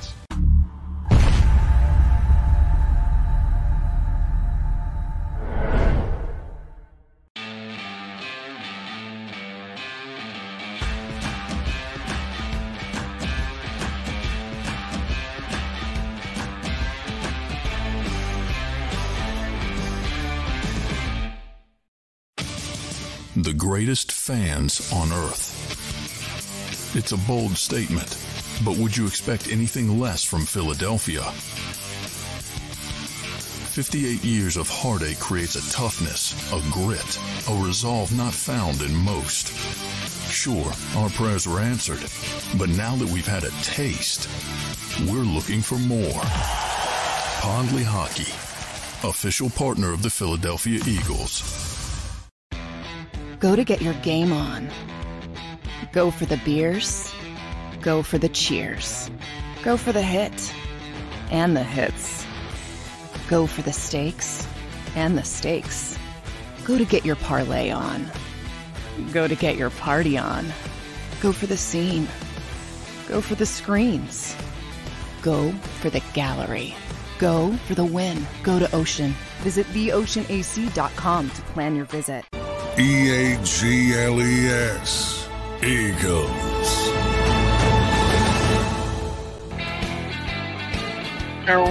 Welcome back, everybody. Birds 365. Bill Colarulo joining us uh, in for Jody McDonald, in for John McMullen. My name is Mark Farzetta, and joining us right now from 97.3 ESPN South Jersey, 2009 Sportscaster of the Year, if I'm not mistaken. Mike Gill joining us. What's up, Mike? I didn't have gray in my beard back then, Mark. You know, Jody ac- ac- accuses me of dyeing my beard. I do not dye my beard. I will dye my beard one day, but not yet. I- I'm getting a couple of the whites in there. Just getting a couple.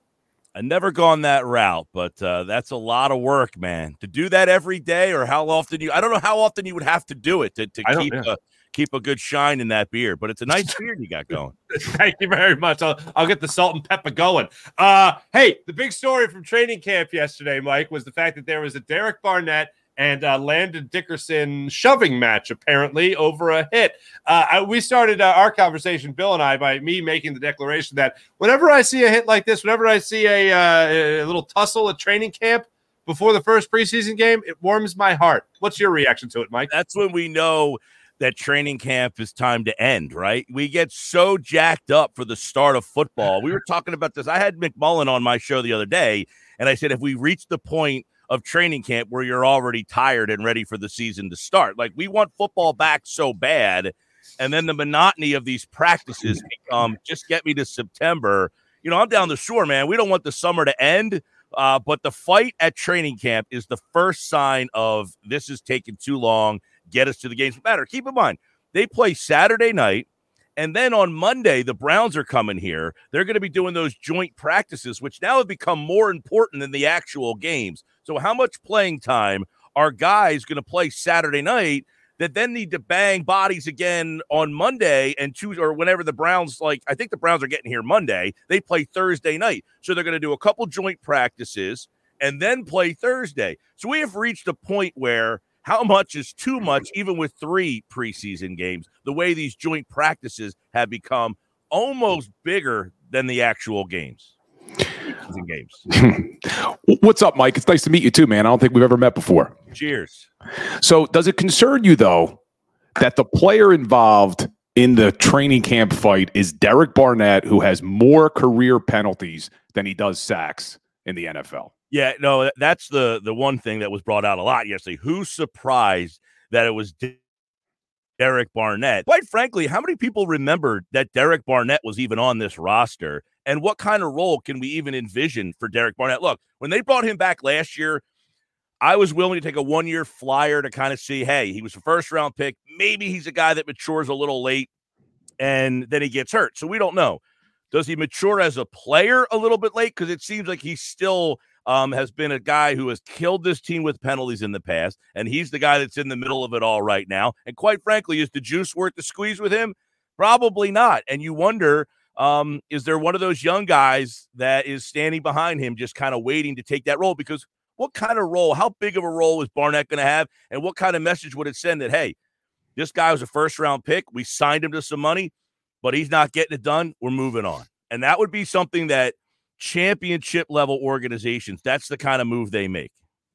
Mike, you mentioned the conversation you had with John McMullen. I heard that. Um, were you, I don't know if I caught it in your voice or not, when he said Kenny Gainwell is RB1 right now and it's not close. Yeah. Uh, what were you as surprised as I was to hear that? I was. Um, I literally was like, wait a second, did I just hear what I thought I heard? Because, you know, he has not been the guy. I thought the interesting part was, and then he followed up because I asked about Swift, and he said, well, Swift seems to be more in the third down role.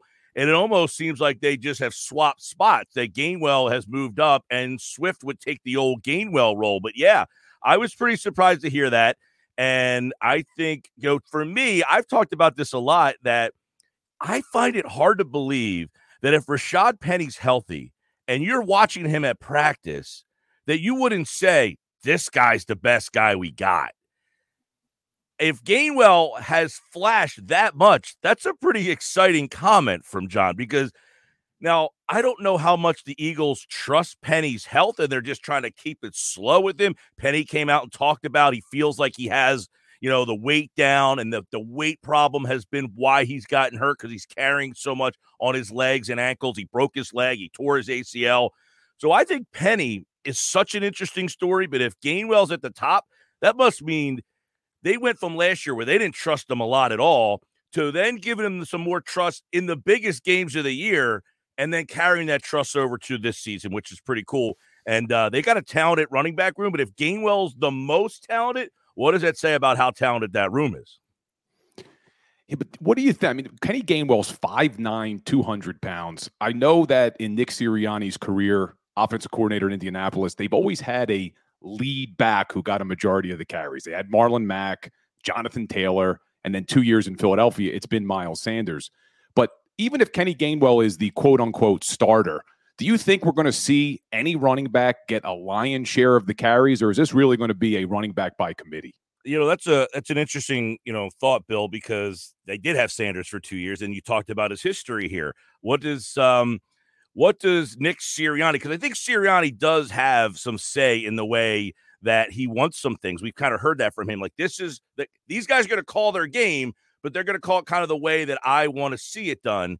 Um so he kind of hinted at earlier in training camp at one of the, the the press conferences that yeah, we want to try to find a Miles Sanders, but is that definitive? Is there not a guy on this roster that is the guy? Look, keep in mind, I think Eagles fans remember Swift had a big game against them. Week one, he had like 144 yards, he had a huge game. He didn't have a game close to that the rest of the season. So is he a lead kind of back? Probably not. Like by the middle of the year, he had some injury problems in Detroit last year, but by the time he got back, he had kind of been like third or even fourth on their depth chart. There's a reason that Detroit was willing to kind of move on from him. Um, I know that the running back position is a weird situation right now with pay and all that stuff, but he was still a guy that they were kind of willing to let go. And I don't know that he is a lead back. I think the one guy on this team that profiles as a lead back would be Penny, but he can't stay healthy. So, kind of going back to where you started, Bill, I think we're going to kind of see uh, uh, uh, almost like when uh, the Eagles had Westbrook and Buckhalter and uh, who was the third guy in that? Uh, was it Deuce? It, Deuce, yes. They had the three guys that uh, they kind of kind of rotated around. I wouldn't be surprised if we saw something more to that, but who knows? I think that's and Saturday night. Are you going to see these five guys, Trey Sermon, Boston Scott as well? Are you going to see them carry the ball in preseason games? Are you going to risk getting Penny hurt in a preseason game, Swift hurt in a preseason? That's why I find Saturday night to be a little interesting with a position that's so in flux, where do you get the answer to that question? In a preseason game, or are they going to wait till these practices against the Browns and then the Colts the following week? What was it last year against the Browns? They ran the football 11 straight times. I think that's how they started out in their first possession. And I think it was mostly Boston Scott getting those carries, if I'm not mistaken. Um, so maybe you'll see it again.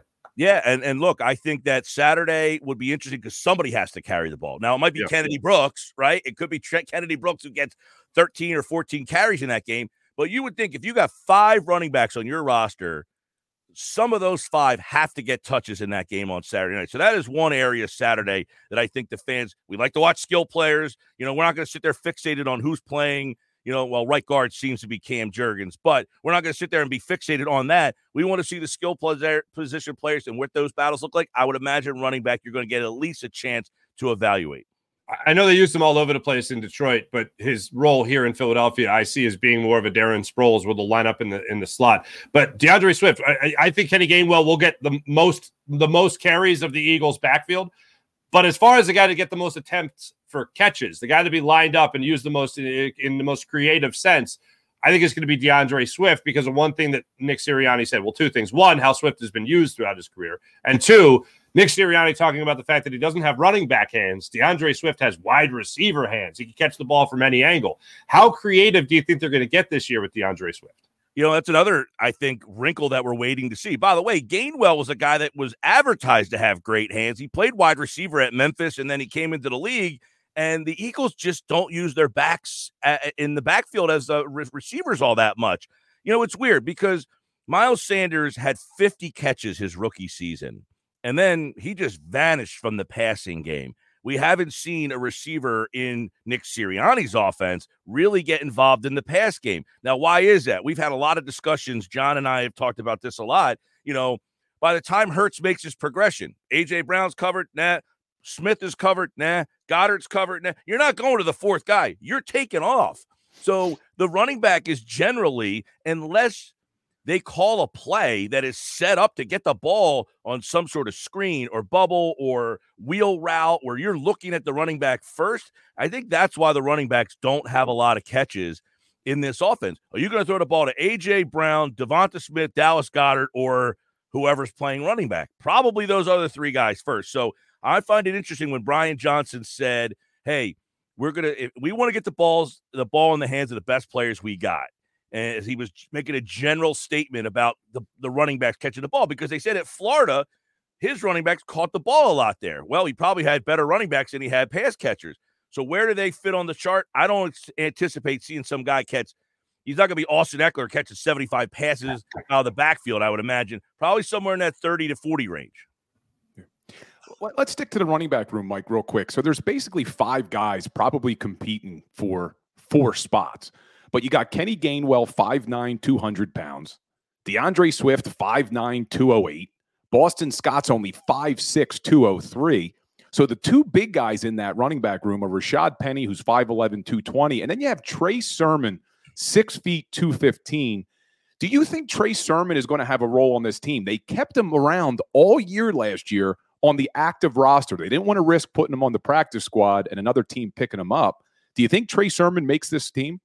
He's an interesting guy because of his size, and you're right. You know what? What was the big? You know, Mark, you know this where where somebody says something in in May, we're trying to take anything we can in May to be like, oh, Nick Sirianni mentioned he said Trey Sermon's name. He didn't say anybody else's name, but he said Trey Sermon's name. What does that mean? Let's try to read the tea leaves on that.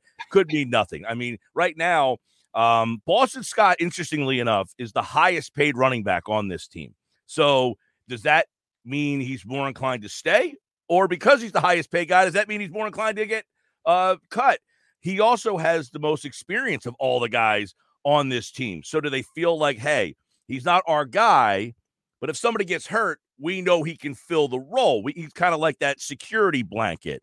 So that's where Sermon might be the odd man out because I can't imagine they keep all five of these guys. And if you're going to keep four, I would think Scott would be the guy they feel more confident in. In you know, hey, this guy's missing two weeks. He's got a bad uh, ankle, and Boston Scott knows the offense. Hopefully, it falls against the Giants. That would be perfect. but if you just absolutely said, hey, for two weeks, I know I can trust him. I don't know about Trey Sermon. That's why I think he's probably a long shot to make the team. Now, what is Penny's role? Does Penny hold up? Do they say, you know what? We don't know that he, we could trust him. Does he get nicked up? Is he healthy between now and the cuts? That could be a big role because if he somehow between now and then gets banged up and they're like, ah, here we go again, maybe they feel more comfortable saying, you know what? He's always hurt. That's who he is. We're just going to move on from him and we'll keep Sermon. So I think it's a fluid situation based on, you know, believe it or not, these games, they might not have a lot of impact anymore, but there's a lot of things that happen in these uh, joint practices that will determine who makes the team at running back. Mm-hmm. No, I agree. And and to your point about uh, Rashad Penny, I don't think there's any question how talented guy is when he's healthy, when he's healthy. But I think one of the things the Eagles are going to do, and this goes to the point about why I think a guy like uh, Kenny Gainwell is going to lead the team in carries, is because I think even if Rashad Penny's healthy, he's going to be healthy because they're not going to use him a lot. They're I don't want to use the term sparingly. They're going to slightly above in case of emergency break glass and they'll access Rashad Penny to break off a big run, get in a goal line situation. They'll limit his production, but they'll well, still use his production.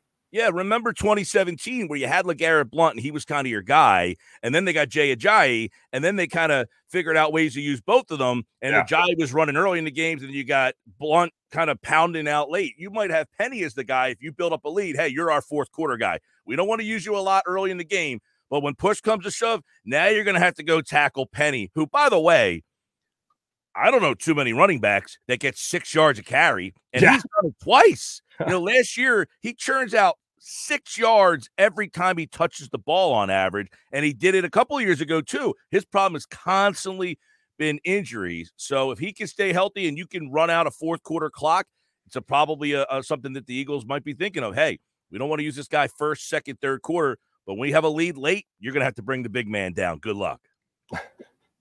Yeah, I, we've been talking a lot about the offense, and I think we all agree offense is probably going to be in good shape, regardless of who our running backs are. They're just so damn talented. But let's jump over to that defensive side of the ball, Mike. What concerns you the most on that defense? There's been a lot of change this offseason defensive coordinator, linebackers, safety. What, what are you most concerned about over there?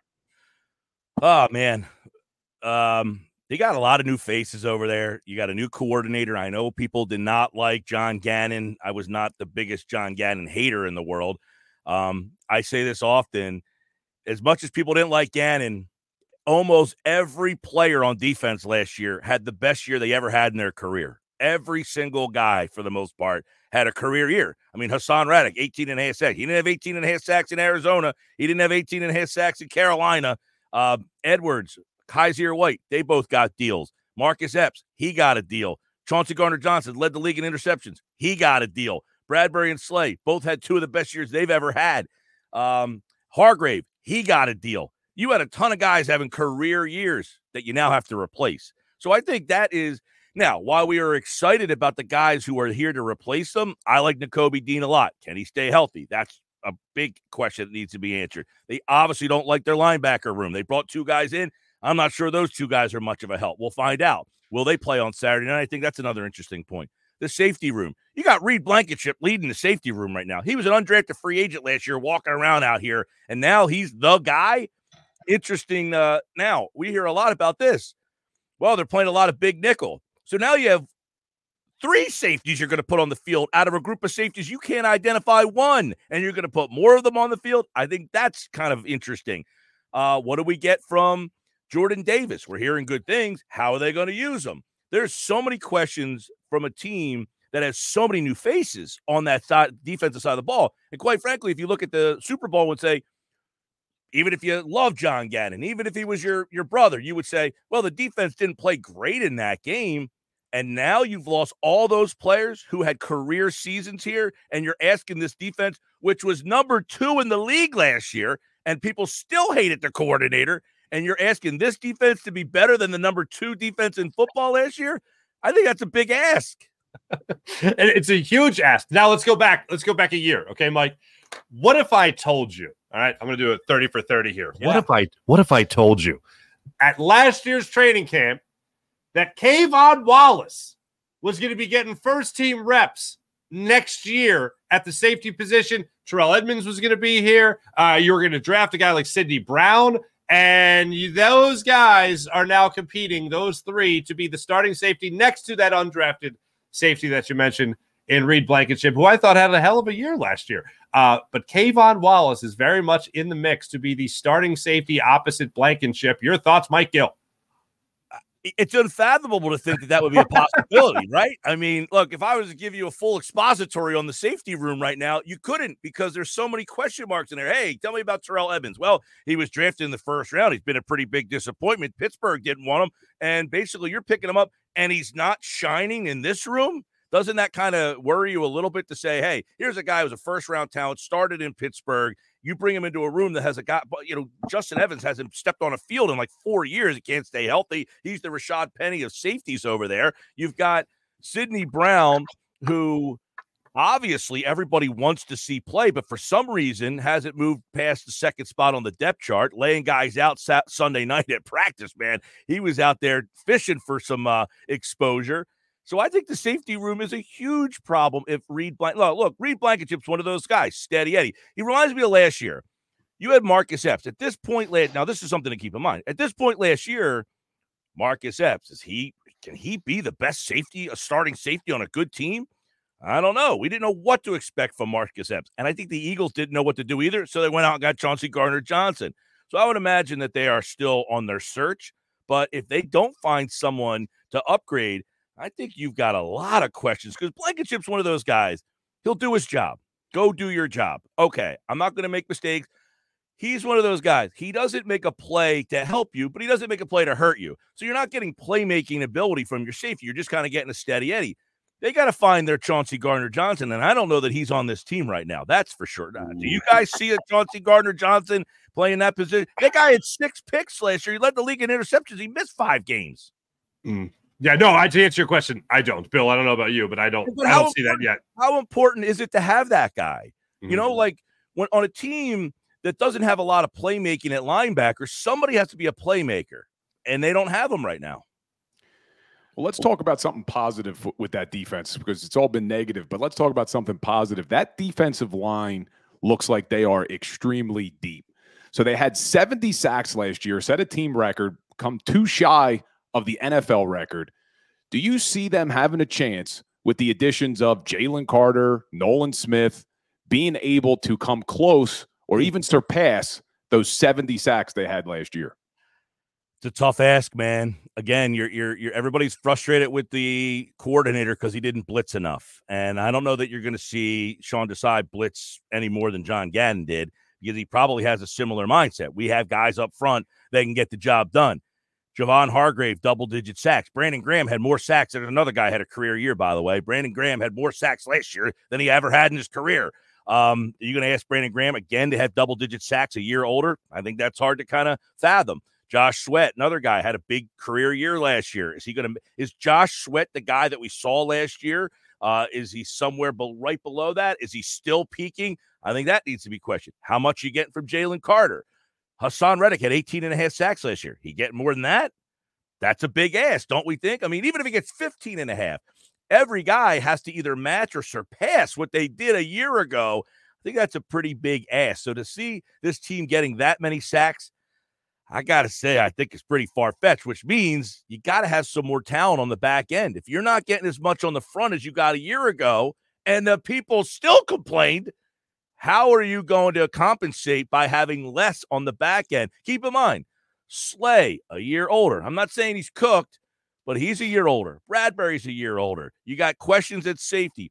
You don't have TJ Edwards. Kyzir White was a very solid linebacker for this team that I think people just kind of took for granted. Now he's gone. You're asking Nakobe Dean to do a lot, man, in, in that spot. And I don't know who's playing next to him. So again, if you can't get 70 sacks, you better be better on that back end. And I don't know that that's the case. Uh, real quick, I want to get this in. It is officially that time of year, guys, where Nick Sirianni, right before the first preseason game, says he doesn't know if he's going to play his starters or not. So that's where we're at. That's uh, according to uh, his press conference. People are tweeting that out right now. So it's pretty much par for the course. Um, secondly, I want to flip it back on the offensive side of the football for you, Mike. Last one from me. Last question from me. Uh, is this, we we're kicking this around, Bill and I, is this the most athletic offensive line you can remember in Eagles history in terms of guys that'll be able to get off the line of scrimmage and make blocks downfield? Oh, I mean, Lane Johnson was a quarterback. Uh, Cam Jurgens played uh, tight end, didn't Jurgens? Wasn't he a tight end originally? tight end. They moved him to center. Uh, Landon Dickerson, he's a he's a guy who can play up and down the line. Mailata, I, my Mailata thing is funny. Like maybe it's funny to me, I don't know, but who looked at that guy? He's out there just running dudes over. Not that I'm asking him to play running back, but I look at this guy and say, who said he's a left? Like I would have looked at that guy and said he's playing defensive tackle, and he is just running through the defense. The, who's blocking him? Who is blocking Jordan Mailata? If you put him at like Aaron Donald D tackle, he would have been the biggest menace uh, uh, ever on defense at his size, speed, and explosion. So to answer your question alone, Mailata himself is the most athletic, makes this line the most athletic. But yeah, up and down the line, I mean, you're taking a look at, I mean, Kelce of all the guys, I don't want to say he's the most unathletic because most people think he is the athletic, but everybody else pretty much played a skill position. Probably Dickerson would be the guy who would be the least athletic of that crew, and that's saying how athletic that this bunch is because Dickerson's a bad dude. So, Mike, before before you run though, I got to know. We'll change gears for a second. The Brian Propp jersey behind you, the the Gaffa, right? That the Gaffa? Yeah, yeah. It's signed by the entire 1987 Flyers uh, Stanley Cup finalist team. Wow, That is that is awesome, awesome. man. That is I like fantastic, man. Yeah, Mike, We got uh, Propp and the Halladay back there. By the way, no hitters are, are galore right now. No hitters are the thing. Halladay, baby. I was at that game, 2010. Oh wow, that's awesome, man! No, it was incredible. It's such a great night in Philadelphia. Uh, you had a training camp fight and a no hitter in the same day. I mean, come on, Uh, what And more man hits a home run in his first ever major league at bat in the in the day. And Castellanos, by the way, hit his 200th home run last night. That got lost in the sauce. Uh, It was uh, one of the more magical nights in Philadelphia sports history with all the things going on there uh, in South Philly. Mike Gill, ESPN 97.3 South Jersey. Our man, Mike, always great catching up with you, man. Thank you so much. See you guys. Have a good right, one, brother. The great Mike Gill joining us right there on Birds 365. And in the words of Jody McDonald, Phil, when we come back, you know what we're going to do? We're, gonna, put, a bow on it. We're gonna put a bow on it. Coming up in a little bit, we'll wrap up Birds 365. We'll be right back.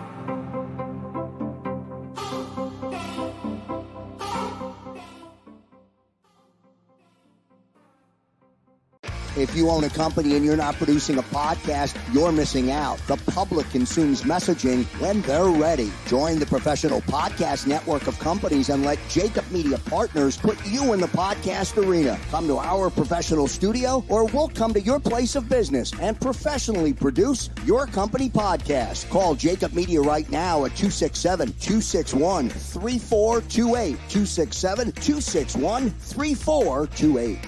Heading down the shore.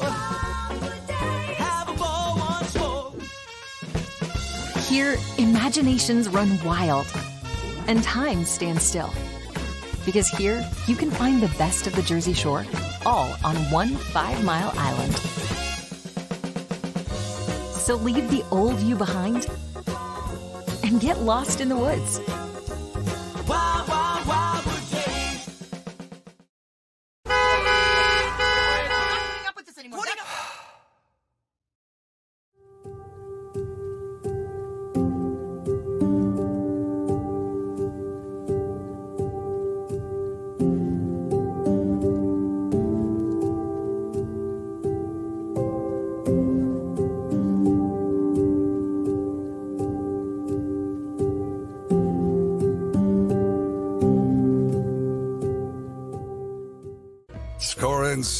In southeastern PA and Delaware with Colony Pools this football season and let the experts close your pool with a custom Merlin safety cover in green for the birds. And if you join our Winter Watch team, we'll give you another 20% off and Colony Pools will handle it all. Keep your tiles on your pool, not in your pool. Fly with Colony right now, birds fans. Visit flywithcolony.com.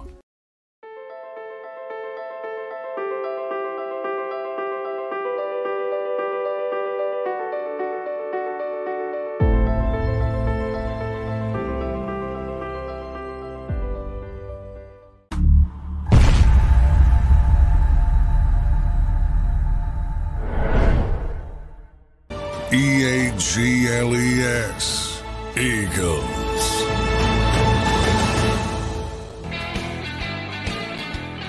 Oh my goodness. Okay, so we just talked about the no hitter last night, Bill. So just real quick, I didn't realize this.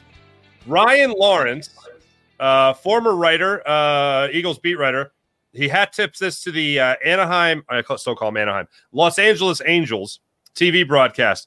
Apparently, four pitchers have thrown no hitters that went to Fullerton High School in Fullerton, California.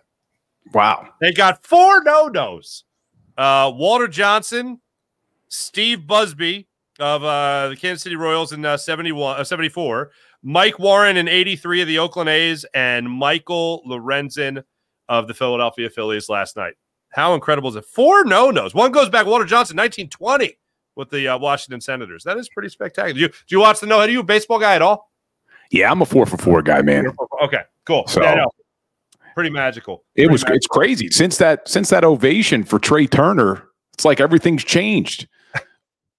Trea Amazing. Turner's hitting 391 since the ovation started, so that's pretty good. And then going out for the ninth inning last night, Michael Lorenzen said when he walked out to the mound, that was the coolest moment of his career when everyone at Citizens Bank Park stood up to applaud him. He's like, that gave me the exact energy boost I needed to complete the no hitter. So basically, uh, let's see. Phillies uh, fans have uh, cured uh, Trea Turner of uh, the yips or whatever you would call it in his head, uh, and they have you know made Michael Lorenzen a, a no hitter. So yeah, there we go. You know, we're having a good week. We're having a good week. I will say this.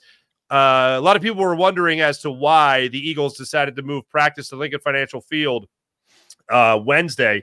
Why they decided to move that to Lincoln Financial Field. And Nick Sirianni said during his press conference, getting this by way of uh, Eliot Shorr-Parks on Twitter, uh, is because he wanted his new coordinators to speak uh, or to have a little bit more experience with communication at Lincoln Financial Field. So, game plan Smart. for everything, right? Game plan Smart for move. everything.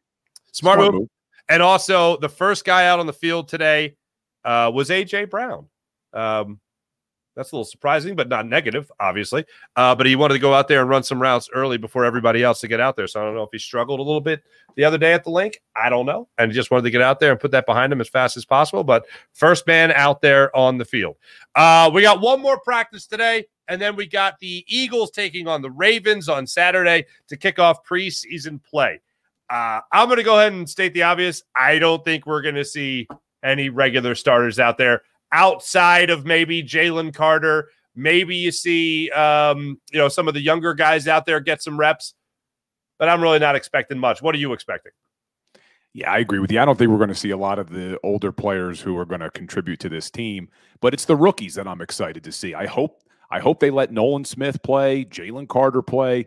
Everything we've been hearing from training camp is these guys look good. Now I want to see it on the field against other NFL talent, and it'll be exciting to see Nolan Smith be able to take a quarterback down to the ground because you don't know. In in these practices, they consider it a sack, but they blow the play dead. So I'd like to see Nolan Smith come around that edge and be able to take a quarterback down. Mhm. Now, uh, this is uh, your last day with uh, Birds 365. You've been filling in with me for Jody and John. I'll be on with John McMullen tomorrow. Uh, you have a nice little vacation planned, so, so good for you. What what thoughts would you like to leave us with for the time being, uh, there, Bill, when it comes to what the Eagles will be doing over the coming weeks of training camp while you're uh, you're, you're basking in the Mediterranean sun?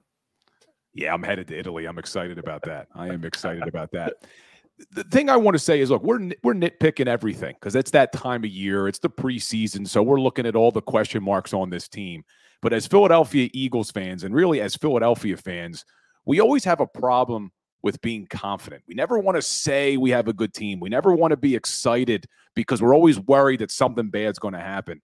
This is a very good team. This is a very good team. And let's enjoy the ride because a lot of times we're always so focused on can they win the championship? Can they win the championship? That you forget to enjoy the ride. So let's enjoy this. Let's enjoy what we have in front of us. We have a very talented team. We have great leadership. We have one of the best quarterbacks in the NFL. So let's enjoy the ride, Eagles fans. Let's let's go into this season on a high note. Let's savor. Let's savor a little bit. We're gonna savor every ounce, every step, everything.